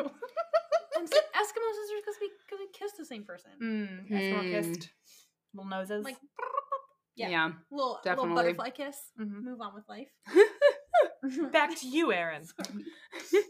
On July 22nd, Simon's autopsy results came back with surprising you know, findings. The LA coroner stated that the cause of death was acute pneumonia and severe anemia. I'm out of here. He had also been taking a lot of prescription drugs, but the coroner ruled that out as the direct cause of death. Sound familiar? Yeah, I'm sorry. Also, I mean, I, I I'm no pneumonia expert, but like, they live in California. What We'll get to that in a causes second. pneumonia? I will get that in a second. Okay. Well, I mean, just illness. I think like stuff gets caught in the lungs, and then you can end up getting pneumonia. basically, your your phlegm gets infected. I think. yes, Oh. and it, we've like, had a friend that's had pneumonia. Do they have mold in their walls or something? Sorry. A theory I will get to in just and very briefly, very My mom briefly, I will had get to it. So Yeah. I know nothing, but my mom had pneumonia. Mhm. What made her stop smoking. Oh, Very well, good. good. Yeah. She's years clean. I don't know many. Very nice. Nice. Love you, mom. Not enough for. Not enough to sleep in the same bed as my husband. Woo! Good night. Andrew called me his wife the other day to our insurance people, and I was like, Whoa. "Don't get ahead of Jumping the gun. Hasn't happened yet. There's still You time." haven't that, you haven't earned that right there, buddy. well, he looked me in the eye. He was like, "My wife." Uh. And literally, my eyes back was like, "Not yet." Wes did that when he went to go when he got in, in the when he got in the fight with the neighbor across the street. Yeah. the guy was rude to him. He was like, you know, my wife's working, and when he came back to like tell me the story, he was like, yeah, I told him that my wife, and I was like, "Skirt." you said who? I appreciate the sentiment. You've been doing Mhm. what? With who?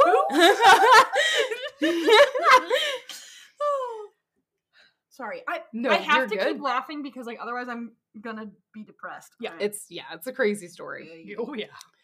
Angelo Bertolotti was devastated by the news of his daughter's death, but he didn't agree with the LA County coroner's findings and suspected that foul play was involved. He reached out to Dr. Cyril Wecht, forensic pathologist and medical and legal consultant, regarding Brittany's autopsy results. In his ID interview, Wecht stated, quote, the official results in Brittany Murphy's case would be legitimate causes of death, although rather rare for somebody of that age especially someone who is affluent and not living in a tent in the middle of a park somewhere. It's absolutely unfathomable how this happened to a Hollywood star. End quote. And in my notes, I was like, yikes, this doesn't age well in 2021, does it? No. because, you know, illness affects everyone. So Yeah. there you go. Anyways, uh, besides that, Angelo did some research and discovered that some people who were initially determined to have died from acute anemia were actually found to have died of arsenic poisoning. He also discovered that the LA, LA coroner's office never tested Brittany's hair for toxic substances, so he petitioned to get a hair sample so he could send it to the Carlson Company, an independent lab in Colorado, for testing. Yes. So he did get the hair sample, but he wouldn't end up getting the results until November 2013. Well, The independent lab's toxicology report showed significant levels of 10 heavy metals, including antimony and barium, in Brittany's hair sample. And um, these can be found in some medications, dietary subs, uh, supplements, herbal medicines, as well as some rat poisons and insecticides. so you're telling me There's a chance. that th- when you take a hair sample, that shit has to be in your system for a minute. Eh, and that's where things get a little muddy, Uh huh. which I'll get to in a second. All right. So, anyways, Not necessarily, I don't think. You're gonna tell us. so high levels of heavy metals can cause dizziness, sweating, cramps, coughing, and uh, lethargy, which were all symptoms Brittany had shown before her death. According to Dr. Michelle R. Berman's MedPageToday.com post, the heavy metals were detected at levels higher than the World Health Organization's high levels recommendation, and the lab report concluded, quote, if we were to eliminate the possibility of a simultaneous accidental heavy metals exposure to the sample donor, then the only logical explanation would be an exposure to these metals or toxins administered by a third party perpetrator with likely criminal intent. End quote. Whoa. Ooh. Yes. So while Wecht had never seen anything like this report before, he isn't sure if the heavy metals actually made their way into Brittany's system since the LA County coroner didn't report any like amounts or even trace amounts of metals in her blood. Right. You know what I mean? They tested her blood, nothing came up. Did they test Oh. for that though? W- Yes. Oh, 'cause yes. it's like part of the generic. like yeah, panel testing. or Panel- whatever. Yeah, that's the word. they did That's blood, word. tissue, other things, whatever. So Okay, like okay. metals didn't come up. The findings did raise a ton of questions, and Angelo wanted to exhume Brittany's body to complete further tests. But since Sharon had power of attorney, she was ultimately the deciding factor, and she refused to have her oh. daughter's body unearthed. Sharon believed, though, that Angelo was after Brittany's money, and that's why he decided to come forward and act like the doting, concerned father after all these years. Angelo, but this is all sorts of drama. So, Angelo, on the other hand, thought the results definitively proved that Brittany was poisoned, and he even went on Good Morning America, implying that family members had something to do with his daughter's death, Ooh. stating, quote, I have a feeling there was definitely a murder situation here, end quote. That's dicey. Yeah. Yes, there's a lot going on. Angelo went on to do even more interviews and made some like press appearances, but he officially backed off of the investigation in 2017 due to health issues. And in 2019, he passed away at the age of Oh my God. 92 from natural causes. All right, 92 though. Yeah. Even if they were to continue with the investigation, Wecht stated that Brittany's body had undergone too much decomposition to accurately conduct any testing, anyways. That's fair. So while Wecht believes there is more to Brittany's case, he does think Simon's autopsy report is accurate and that he truly died from natural causes. So most of the theories are around Brittany's death, not Simon's. Simon sucks. Hmm.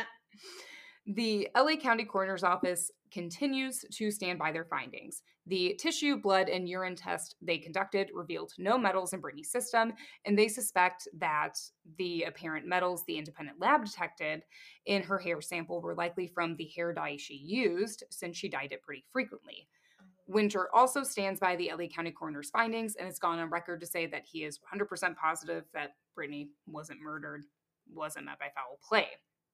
So, um, to end it, Brittany Murphy's case is closed, but that obviously hasn't stopped people from coming up with theories of their own. So, Yeah.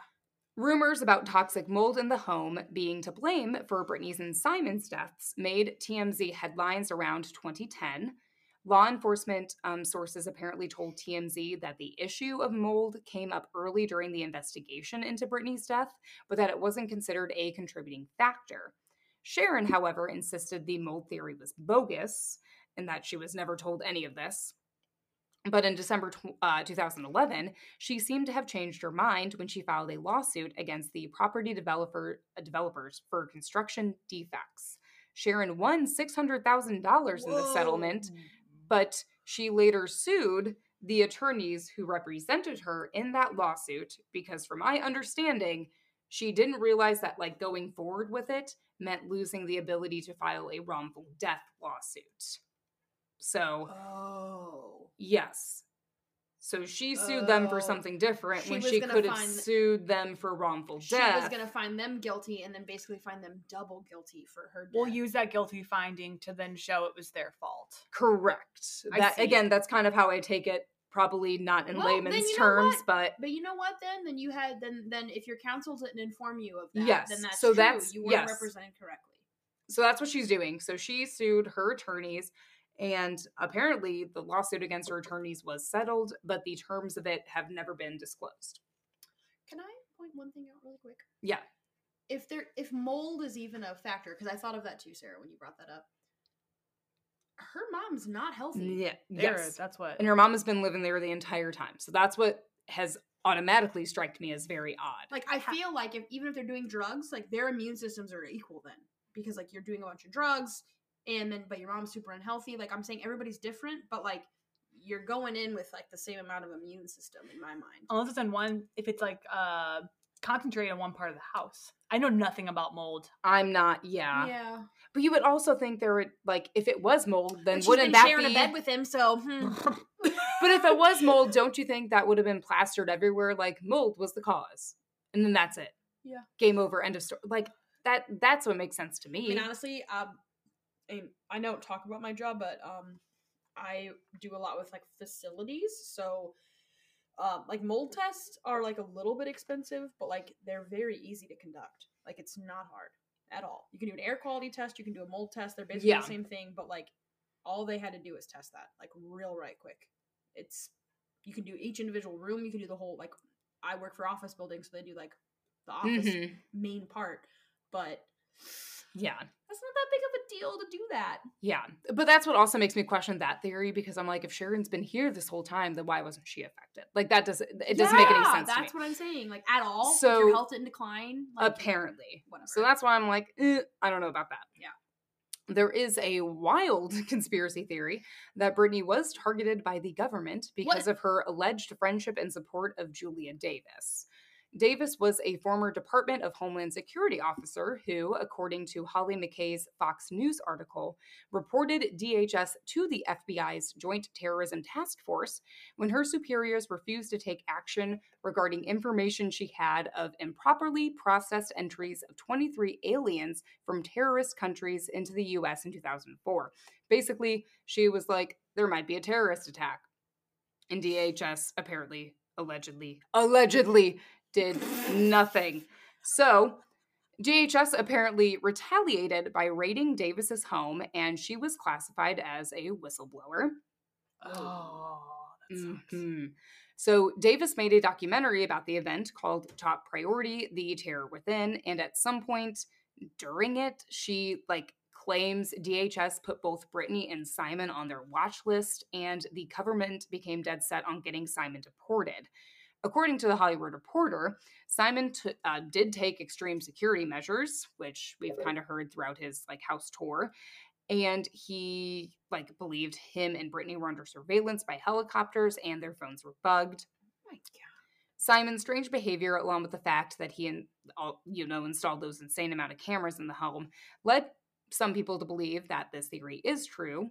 But according to Ishak's allthatisinteresting.com article, the only connection between Brittany and Davis um, apparently was a letter that Davis sent to Brittany's publicist asking for support in her case, but the publicist politely declined. Oh my, that's a little bit of a stretch then. Yes. That one, like I said, is wild. Yeah. So, You lose me at helicopters because that's a very Yeah. obvious, like either they're there or they are not. yeah. I think he was tweaking out a little bit. Is something really wrong with him? We Um, can kind of, we can definitely talk about it at the end. Okay. So, I may look into him later also because yes. I'm cu- Was he diagnosed with anything? No. W- were there things going on? Probably. I mean, Most definitely. well, Yeah. from what you've said about like his processes and like his understanding of things, it Yeah. seems like something. and he was very controlling. He was definitely like a bit paranoid about stuff. And he, like, that affected Brittany's life too Um, because Yeah. he made her paranoid. I'll So, say like not only like is that a possible behavior trait, that's a possible drug induced behavior trait. That's a possible like behavior trait plus bad drugs. Like well, and I was also thinking this too. I think I would talk about this more at the end, but like, so you have a really controlling person, and you know, Brittany's in the home and she's being affected by that. But I was also like, what if Sharon's also being affected by it too? Because sh- she was very quiet during that one interview. she, eh, again, because at first I was watching it and I'm like, it's really weird that she's like nodding her head yes and saying these things. Like your daughter's dad stand up for like what's going on. I'm gonna throw out. Remember Folie à Deux the Yeah. Madness for Two? yeah, That sounds like maybe we're looking at that. maybe. It's possible. Mm-hmm. Or yeah, maybe it's Madness of Two and they like they both targeted Brittany. Okay, anyway, Erin. Yes, We're sorry. gonna talk about possibilities here. Okay. in a little. Yes. Yeah. One of the more popular theories is that Brittany was murdered, either by Simon or Sharon. Some suspect that Simon married Brittany as part of a get rich quick scheme, and he set out to control her by keeping her locked inside the mansion and making sure her prescriptions were always full. Angelo even suspected Simon for a time, wondering if he had been responsible for his daughter's death. However, when Simon eerily passed away by similar circumstances, suspicion turned to Sharon and people questioned whether she poisoned Brittany and then poisoned Simon five months later to cover her tracks. According to Linda Monjack, Simon and Brittany were planning on, like I mentioned, starting a, new life in New York, um, apparently without Sharon. So maybe she got wind of these plans and thought she wouldn't be taken care of anymore. Um, the Hollywood Reporter article mentioned something completely different, though. So, again, that's complete speculation, just like the other theories I mentioned.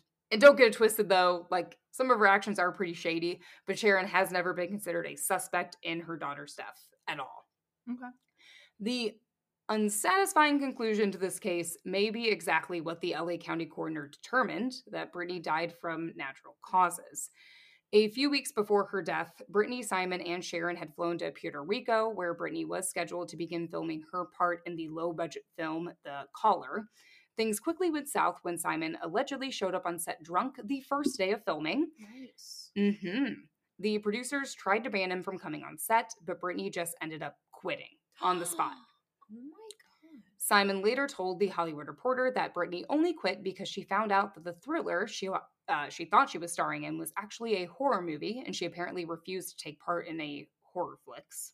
Okay, thriller horror, like okay. Mhm. Wow. Mm, Really though? Again, this is what Simon says. So. hmm. and we have to do what Simon says. hmm Instead of heading back home, Brittany, Simon, and Sharon stayed in Puerto Rico for an eight day vacation. During their flight home, both Simon and Sharon came down with Staphylococcus aureus, which is the bacteria responsible for staph infections that. Yeah. Mhm. well, if left untreated, can lead to pneumonia, heart valve infections, and bone infections. Simon apparently became so ill that he had what he described as a mild heart attack, and Brittany had to administer CPR on the flight home. Whoa. Um, but the Hollywood Reporter said apparently Brittany described his affliction as more of like an asthma attack. So again, who's who knows whose whose story is correct? Huh. But Brittany also became sick after returning home, and she was actually ill for six weeks, not the week to 10 days Simon had suggested to investigators. But since apparently Brittany frequently complained about being sick, Simon and Sharon didn't take her seriously and didn't think to take her to the hospital. Her mother has been reported saying her daughter could be dramatic. And even on the morning of Brittany's death, she like just made her like a cup of hot tea and ginger, like to help, thinking that would help. yeah, it's gonna help with my meningococcal doop Mm-hmm. pneumonia. Mening- well, all I hear is meningococcal, meningoccal meningitis, but that's not what you said. No, It's Staphylococcal. Staphylococcus aureus, however you pronounce it. So it leads to a bump, staph infection. Like you're I've had, like I've had a staph infection before. So like, but a lot of times I know like, a girl who had one. It was under. her nose, and it got. Did she drink tea Yeah. with ginger and it went away? Yeah, Good, good. Yeah. Yeah. That's what her mom That's fixed it for her. the and cure. she got better the next day. no, mom Miracles. was on my forehead. It was not fun. Oh. So, another factor that led to Brittany's death was the mix of over the counter medication in her system. While the coroner stated um, this wasn't what ultimately caused Brittany's death, the slew of medications she took prior to and on the day of her death definitely took a toll on her body. She had taken the antibiotic Biaxin, migraine pills, cough medicine, a nasal spray, Prozac, an anti seizure drug, an anti inflammatory, a beta blocker that Simon had given her, and Vicoprofen to counter her period pain. Holy fuck! The illness she had for several weeks and her unusually heavy periods may have led to her like iron deficiency Yeah. anemia, There it is. further compromising her immune system and making her at risk for pneumonia. Her weakened immune system combined with the drug cocktail she took likely had very adverse effects on her body, and since she wasn't taken to a doctor, she never received the treatment she desperately needed. According to the Hollywood Reporter, while Brittany hadn't seen a doctor, she had actually consulted with one over the phone and had talked to a pharmacist like a few times during the six weeks she was sick Wow. and she had scheduled a doctor's appointment for that coming Monday, December 21st. But as we know, she unfortunately didn't make it to that appointment. So if that appointment like might have been just a few days earlier, or if Simon or Sharon had taken to her hospital, maybe she would still be alive today. Okay, just really quick. hmm It is in the 2000s. No longer is it like 1600s England. Yeah. To be a doctor, you have to go to school, meaning you know what these medicines do. Mhm. No longer can someone just get a pair of scissors and say they are a doctor. Correct. Mhm. Why was this Simon man playing pharmacist? Like, why would she ever need anti seizure medication if she didn't have any seizures? He had the seizures. I think- yes, yeah. correct. He had seizures. I th- I think he just made her Was he just- paranoid. I think he Well, sometimes different medications give you different levels of like it may not do anything, but it makes you high or it makes you like take really sleep really good or you know, Mhm. so they've always been Fair enough. very adamant about doctor. her not like being addicted to drugs or anything like that. Like both Simon and Sharon have said that. Crack she smoked, but okay. I think, in all honesty, I think Simon had a lot of control. Yeah, I think he yeah. was That's what it he was like. the British guy. He was Jewish. He did all this holistic stuff. Like Mm. in his interview, he was like, "I was a rabbi. I don't, I don't know what to do." Like, Holistic is We're not- fine, but yeah, like, just and and I'd read in the Hollywood Reporter again, take it with a grain of salt, since a lot of information came from Simon, but they were afraid of their image. Like if they were sick, that like Brittany wouldn't get roles if she was sick or if she was deemed a certain way. So with all these rumors going around, I guess if she was spotted like getting these medications or out seen getting sick, Yeah, all 90 medications. Really, really hard to keep that on the down low. Um, I feel she's been sick for six weeks. I'm sorry, Correct, but like she was a some re- somewhat healthy individual before all this happened. There is Mhm. no frick fracking way that she just woke up, went about her, you know, morning, and then like she had to been like she was very she was sick. yes, Yeah, that's what she I'm had laryngitis for a couple days, like literally had laryngitis for like, a couple oh, days, and just um, yeah, also you pointed out that he in his interview said several times like this is where she fell. How do you fucking know she fell? But you because he was able- there doing CPR. Well, his from his what his mom said. so if how do you know she fell? Was she alone? So you left her alone or were you with her because if you're with her then you know she's sick and you need to call 911 that's what i'm saying hmm well, you can see where she They were in the same house. Yeah, i don't know I'm they were all in the same room. It was the bedroom, the bathroom, and the yeah, bedroom. they, mm, yeah they were So yeah. So unfortunately, that is my story. But unfortunately, I do think it is natural causes theory. It sounds like, it's, natural causes with some help. I don't even know with help with stupidity. Maybe That's what I meant. Yeah, that's that's what I think. on all parts Yeah.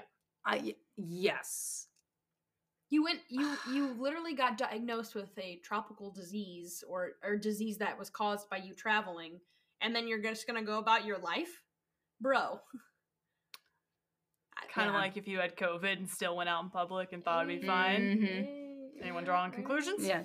But I mean, there are people who do. I mean, they know they're sick and they're still like going about like I'm not going to go to a doctor. Well, they're not because they have insurance. That that's a whole other thing. But like, you know what I mean? Like people who still feel bad and they're like, oh, I'll be fine. maybe she didn't want to go because she had drugs in her system and she didn't want to be she didn't want to be caught maybe, Maybe. she knew that they were going to test her and they were going to see it Maybe. so maybe it's not as much on the other people i do think her mom's a little shady little motherfucker but Some's different. how did they die It s- is. five months apart so similarly grief? Well, and His that's heart. He Oh, died of a so broken they heart. do.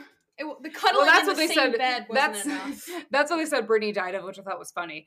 But I mean, you do have two different people though. So like Simon did have like seizures, heart issues, whatever. He was 300 pounds. She was like 115 pounds. So they're like Simon, he died. Like that is what it is. Because to be Brittany, fair, however, his lifestyle it's a is- little less surprising, yes, and So I'm sure he didn't get healthier after she passed away. Correct. Yes, correct so that was more believable. It was Brittany's case, which didn't. But I think with everything that's gone on, i don't think very recently, it's something that can happen. I don't know.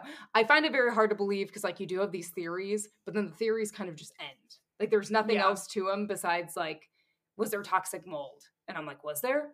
Did- who and there's test- no- who's going to test for that Yeah, there's there Oh, literally there's nothing. I'm like, okay, I feel like if there was toxic mold, we would know there was toxic mold. They would probably love to say it was toxic mold. So you're right. If it was Yeah. that, we would know. Yeah. And then I'm like, was she poisoned? And I'm like, well, you have one lab saying there's these metals, but then the coroner's office saying there's not. And I'm like, I And if it was toxic blood. mold, she the mom wouldn't keep living there. That's what, yeah. So that's what blows my mind. You have Alright. so again, you can see how many rabbit holes I went down and how R.I.P. R.I.P. how crazy this case was. You were great, Brittany. yes, yes, it's very unfortunate, and Should she still be around today? Yes, obviously. Should you watch Which- Little Black Book? Yes, absolutely. Who was the one with her and Dakota Fanning? Is it Uptown Girls? Uptown Girls. There it is. I think. No, I think that's Scarlett Johansson. Because Uptown Girls, isn't she like a nanny? Are you sure? No. I thought it was her. Let's IMDb it. Brittany Murphy. You're right. Mm. When you're right, you're right. Yep. There's a pig. Oh, that's cute. Never seen it. Erin, Yep. thank you, but no thank you. Right. I agree. like a little bit rude, a little bit informative. All right, very informative, but I'm sad. Also very weird. I'm looking into the Simon Man as soon as I leave here. He's gross looking. I looked at this picture. And again, that's what throws you off too, because it's like suspect numero uno, and then he dies, and it's like, well, Flips table. Yep. well, damn it, Sharon's got an alibi. I'm out of here. Yeah, fuck. like what? Ugh. Ugh. Well, we went from celebrities, celebrity. What are you bringing us? Yeah. Celebrities. Tell me what it takes to be a celebrity, Sarah. Mhm. It's called being an in- influencer. Influen? Inf- Actually, you know what? No, I do kind of. Okay. So, Oh. Erin, is that, are you, That that is that's all I Okay, had, cool. So Sarah, I'm ready. Teach Okay. us. so mine is not about famous people, but I did get my topic from watching something famous. uh Did huh. you Okay. guys watch the football game? Yes, the The- the entire football game? horrible. You mean the Super Thing. Bowl? I do. I do mean the Super Bowl. It was rigged. I did Can we? not. Oh, what are we talking about? Literally. Okay, so while watching Super Bowl, I thought everything seemed fair enough. I was a little drunk, so it's fine. Um, but the As next was morning, my Facebook everyone. feed and Erin apparently is saying otherwise. I was looking for memes at halftime. I was ready. it was literally like I watched a completely different game than everyone else. Um, and the same thing happened to me when the debates for like the election happened. Like I would watch it, make my opinions. Like I loved how you know VP Harris handled her debate. But then I saw so many people saying she was rude and the term bitchy was used. Mm. So I went back and watched it again. And this time I did, I see what they're talking about. Um, so the fact that I looked right past it pointed to a little thing called bias. Ah. and the fact that some people think the game wasn't fair could be bias. really. Oh, really? Because it's like a team thing or something? Or? Bias. Okay. know. um, Granted, the Chiefs just couldn't catch a damn ball, but we're not going to get into that. That's So, bias. That, yeah, kidding. that is neither here nor there. Everything. That's bias. That's not what we're talking about today. It's like whenever the vine. It's a vine, yeah. Before TikTok. Um Gen Z, come at yeah, me. Yeah, I don't I have a side part, so I don't know what you guys are talking about. But um We're cultured. It's like the little like black boy and it's just like quiet, like they'll play a clip before and he goes, That's racist I just- So I say that like at inappropriate times and Wes is like, That's not racist. I'm like, I know, but that that's funny. So now I'm like, That's biased. That's bias. I'm learning. Teach me, mama. Okay, so bias is a prejudice in favor or against one thing, person, or group um, compared to another, usually in a way that is unfair. So to put it in a psycholo- psychological way, we are actually talking about cognitive biases, and that is an error like in your systematic thinking. Everyone knows humans are not perfect. Even my beloved crooner Frank, Frank Sinatra was said to be a Mm. terrible misogynist. Ah. and this is why we should meet our heroes. Um, But the human brain, true? it's powerful, but has its limitations. So cognitive bias did come up when I talked about the Dunning Kruger effect. But since I don't assume everyone is actively taking notes during our rants, here is a little recap. What? They're probably driving, doing something cool. What if you were just like, go back to episode blah blah blah and listen to that before you Uh, listen to to be this fair, story? uh, this is Morgan. Um, Erin and Sarah take frivolous notes, and I sit here and listen the entire time. My hands do not they do not leave my lap aside to like play with my split ends. And Erin and Sarah take diligent notes, so I have no room to talk. Continue. I wouldn't say diligent. That no, and it's I won't I don't think I could follow all of the twists and like some of your guys' stories if I didn't take notes. All right. And then help like titles and stuff. But anyway. yeah. Anyway, Okay, so there are. So, a little recap. Here we go. I'm back. So, cognitive biases are results of your brain's attempt to simplify the constant process of information gathering. So, Uh-huh. and that is the most high level way to describe it because under the umbrella of cognitive bias, there are many types. I'm not going to go through all of them, but there are a few I want to highlight. Okay. So, the first one we have is confirmation bias. Mm-hmm.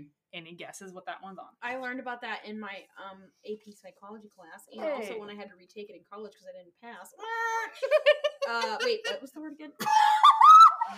confirmation bias. Yeah, I know what that is. So I'll just. this is when you favor certain pieces of information because they tie into your existing beliefs. Correct. Exactly what I remembered from that class I took, maybe along with It's kind of like a like a hindsight 2020. Like, no, I fought. I. I, I'm trying to think what. Hold on. if I want something to go one way, I'm gonna lean towards the facts that favor that. Yes, and then on the Mhm, flip mhm. side, you can also not believe or discount pieces of information that does not fit in the box you created.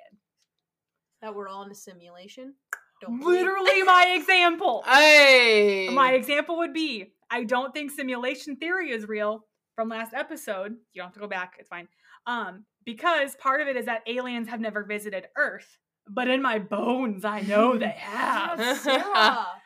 Ha- At least once an episode, we are like weirdly insane. Yes. yeah. But, like, okay, have I ever seen an alien? No. I mean, maybe you have. Maybe I am one. Have I ever seen a simulation force field?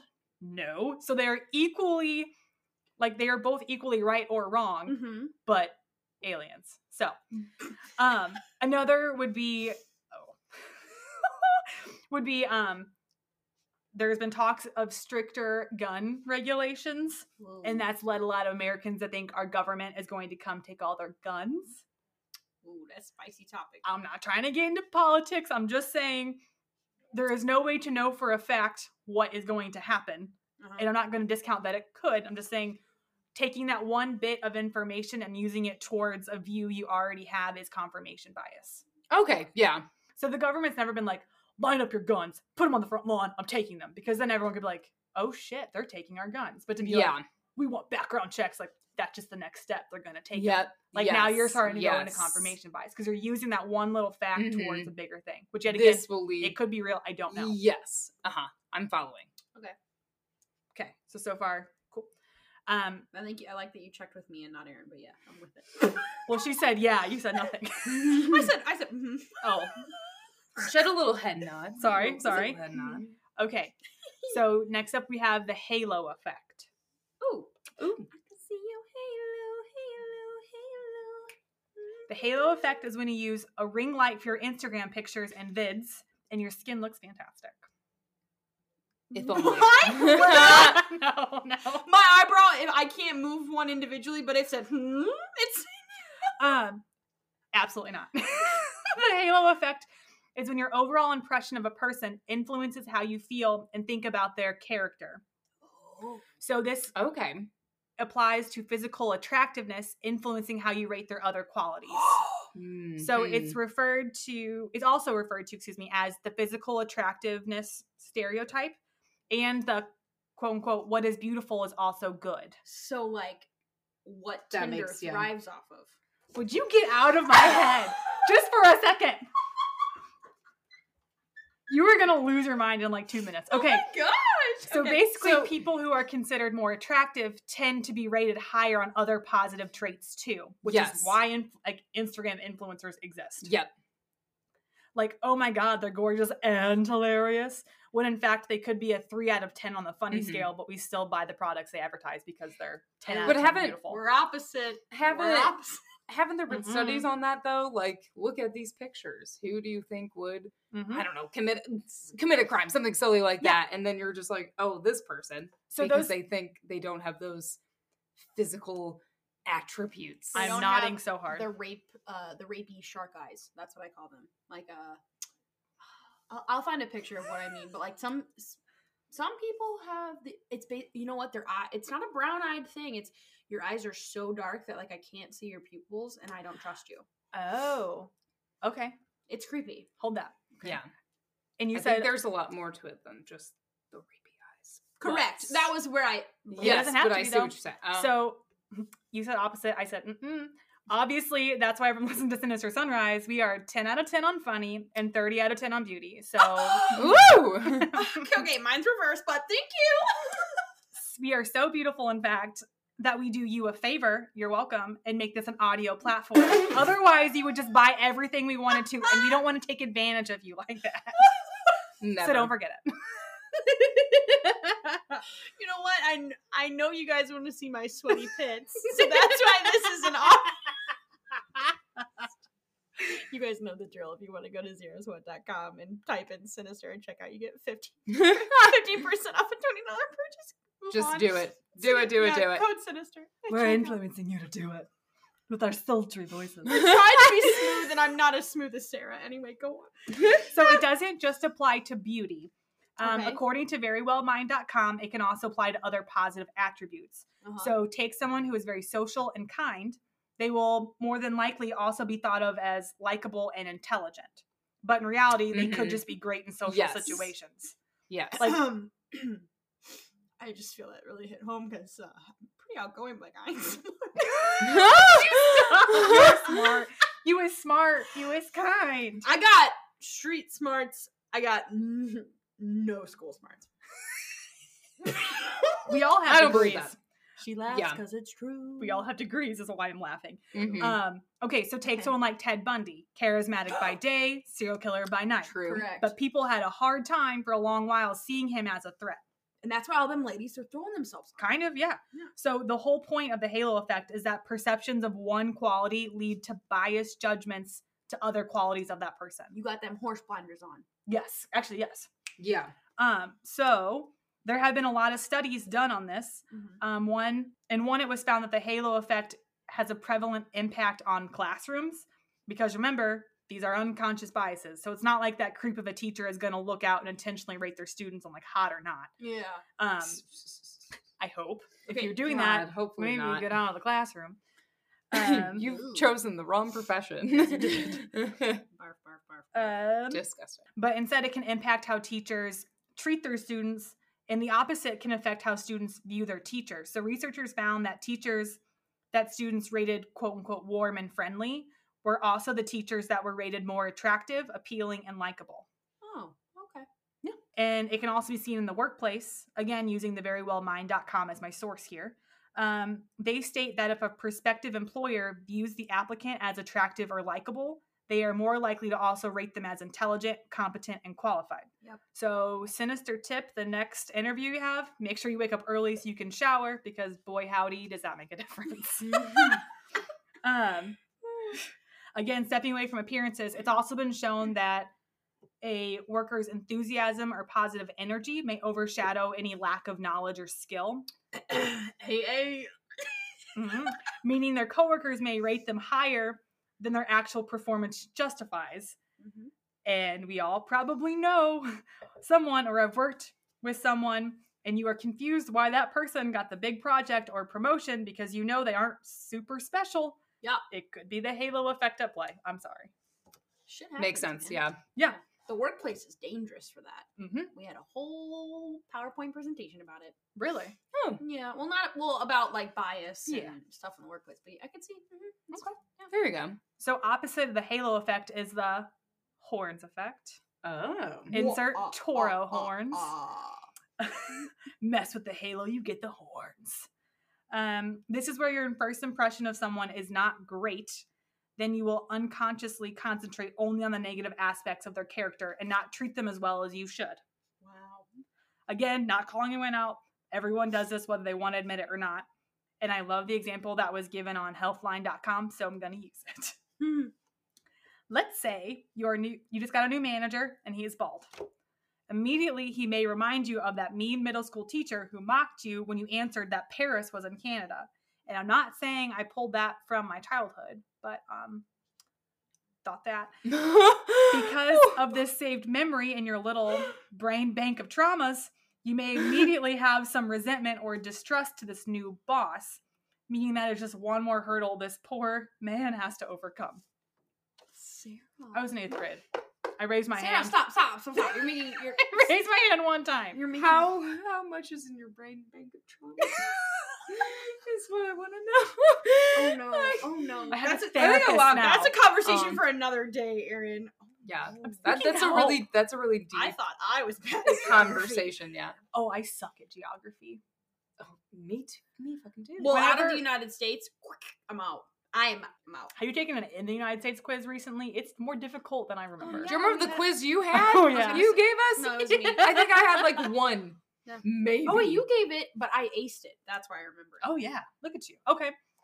Again, this is not intentional. Remember, there's a lot of input and output going on in your noggin every day. I have a question. Yeah. You're mentioning a lot of these examples that we do this for a person. Can you do it for other things? Like what? So when you said the horns thing, where you think negative, in case no one knows me on a personal level, aka everyone who knows me on a personal level will get this. I hold very bad restaurant grudges. Like if you Yes. do me wrong, I I can't. That would be yes. That would be the horns and halo effect. All right, cool. Not confirmation bias so much, but they did you wrong. Now you don't want to go back. Like it's bad. Like my friend's like, "Oh, try it again." No. Like I I would maybe call that horns effect. All right, well there's Well, my maybe not because I'm thinking about the bad qualities of the restaurant. Yeah. I would more so say it would be the horns effect if you had to wait longer than you thought you should to get a table. So then once you sit down, like now the food doesn't taste great, which in reality maybe it tastes okay. So like but you already wait, hate it when I had to wait long for my beer, even though Wes and my mom got served with their drinks, and I had to wait. Ooh. Like he came back to the table three. It already has a bad taste in your mouth. That's what it is. It's when you get Yeah. that first bad taste and then everything else is kind of skewed. Yep. So hating a restaurant isn't really the horns effect, but getting, hating what started it. yeah. Did it. Okay. All right. And then looking I for the negatives after. You know I gotta relate it to my life. Don't go to 54th Street. Um, Sorry. no, you're fine. Uh, 54th Street, take it or leave it. I don't care. I don't care. It's fine. Um, They'll be fine. yeah, They'll they be- have plenty of good It's the new Applebee's. They're okay. Okay. Um, okay, so yeah, there's a lot of input and output going on. So we physically cannot put intention into every thought, and that's how these cognitive biases happen. They are really just shortcuts based on experiences or readings in the past. Another fantastic way to look at these halo and horn effects is everyone's favorite Tinder, Morgan. hey. Coming back to get out of my head. Whoa. So, okay, think about it. You're making a snap decision every single time you swipe. Again, ladies, think about Mm. if you are on Tinder and you see a man who you deem as unattractive holding a fish. You, not being super outdoorsy, are going to swipe left. No thanks. I don't like the smell of fish, and you're tacky, and I hate you. So keep swiping, swipe, swipe, swipe. Could have cleaned the could have cleaned the floor with all the Swiffer swiping you are doing. oh my god. Now you come across someone who who you unconsciously label as an 8 out of 10 on the attractive scale, and I caramba. in the next picture, he's out in the woods holding a duck that he hunted. Oh. How attractive a man that can provide for us in the wilderness. Obviously, I'm exaggerating, but you get the point. Uh-huh. So, Uh-huh. and So it's so wait, I'm so sorry. So it's like when I maybe swiped like on like ten duds four point five years ago, and it was like ugh ugh ugh, and I saw someone and I looked through, and even though they had a picture dressed up as Santa Claus, I said, hmm, I'll try it. Is this someone we know maybe who may be Wes? editing our podcast? no! For those of you who don't know, I fucking hate Santa. So, Wes, you're, you're Do you have this picture? Let's take. Oh, I that should have went on to say the dates. Oh. In like the oh, very little No, corner. I emailed I emailed Tinder like three times trying to get our profiles back so we could see it. It's like going forever. I was Oh, Aw. that's so so, I sad. was so sad. I'm gonna find the picture for you. Why are you're doing that, on a low note, I know we are not like a political podcast, but it is Black History Month. Hey! and I want to just take a minute. This could also play into like how racist thoughts are built. Oh, thousand percent. Okay. So I'm, I'm not racist, but I went to a very small. This would be a terrible time. if I was like, by the way. Um, so I went to like a you know a smaller town, yes. majority white kids. Mhm. So say that one African American kid did something I didn't like. If it was confirmation bias or the horns effect, I would then be like, well, he's a terrible person, and every single African American I see is gonna be just like that.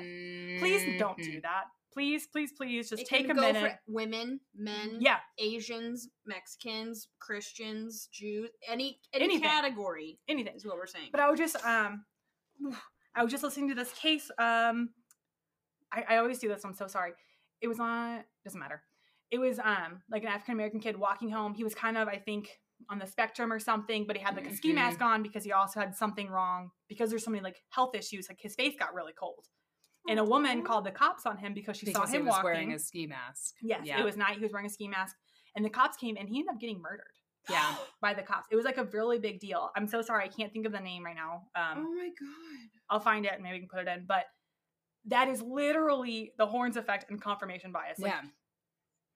You see one thing, think, think something different when it might not even be Yes. related Like, at all. yes. Oh my god. So, yet again, to overcome confirmation, I'm so sorry to bring it there, but just for a second, I need everyone Yeah, yeah, to yeah. critically think if you have any like split decision, like racist thoughts, maybe dial that back because I think you are not thinking enough. Mm. Um, I think you are not. Thinking. I love it. I love But it. But I mean, you know, Yes. you know what I'm saying? No. No, like Uh, yeah, It's- hundred percent. it's not fair to anyone to do that. No, not Um, at all. and not all blondes are dumb. I'm gonna throw that out also. I haven't got a blonde joke in a while, but I know someone's thinking it. Um, so to overcome cognitive bias, g- good luck. Um, you can, and there are ways to help, but it is difficult, especially as you get older, because fun fact, your cognitive flexibility is more likely to lessen, meaning you are slowly getting more and more set in your ways Mm-hmm. but you can do a couple things to overcome this. So, one, being aware of bias. There's training out there for this, and honestly, listening to podcasts like ours helps. Anything to kind of bring to the forefront, like, oh, hey, I may not really be making impartial decisions. And yes, it's very difficult for humans to make impartial decisions, but the fact that you know that and you can take a step back will help. Um, to consider factors that influence your decisions. Um, essentially, you have to ask are there factors like overconfidence or self interest at play? Example, I'm currently wrestling with this that all millennials are wrestling with. Um, being called out as old because we part our hair on the side and wear skinny jeans. How dare you? What am I wearing right now? She is so hot right now in skinny jeans. Look- Ooh, in that side part. Thank you. Mm. What is wrong And with I the look side good. part? And I look good. Yes. That is so hot. And all my Pinterest shows me is ladies in skinny jean outfits. hmm Mhm. But to be fair, that's probably because all I like on Pinterest and save is ladies with skinny jeans and their hair part on the side. Yep. So really, it could be overconfidence and lack of exposure to other types of clothing because literally I just typed out the word style to search in Pinterest and I had a rude awakening. I am not as in style as I thought. Aw, you're always in style in my heart. Yeah. Thanks, thanks guys. Especially in that sinister sunrise sweatshirt you got. on. Mm-hmm. I feel it. Thank you. Okay. Um, and that brings me to my last point. So you got to challenge your biases. Um, so every once in a while, you just take a step back and say, "Huh, maybe I could possibly, maybe, just maybe, maybe I could, um, I could need to make some changes of how I try to think and do things that would actively challenge my beliefs. You, Does- you said actively. Actively, Your voice. because I wrote that in a not very comprehensive way. That's fine. So, like rewatching the presidential debate to see why everyone thought VP Harris was being rude Okay. and looking at different styles of pants because everything was changing. Hmm. Really, it's just critical thinking on a subject that you thought you already had down pat. Correct. Yep.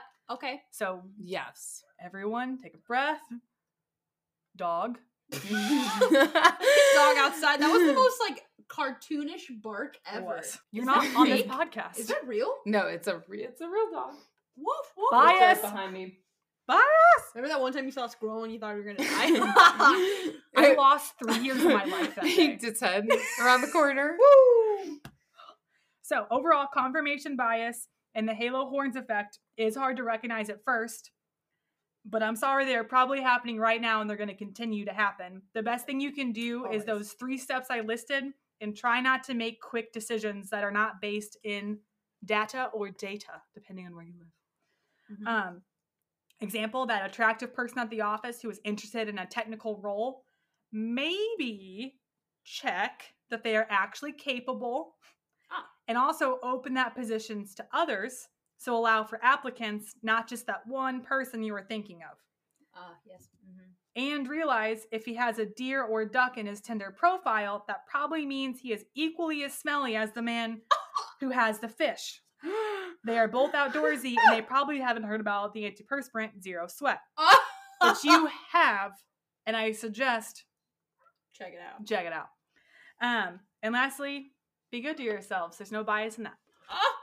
There you go. There is some Alright, bias I'm in really- that, but be good to yourself. I'm really glad we ended that. That was a good ending. Thank you. Yeah. Thank you. That was good. We are a little biased, but thank you.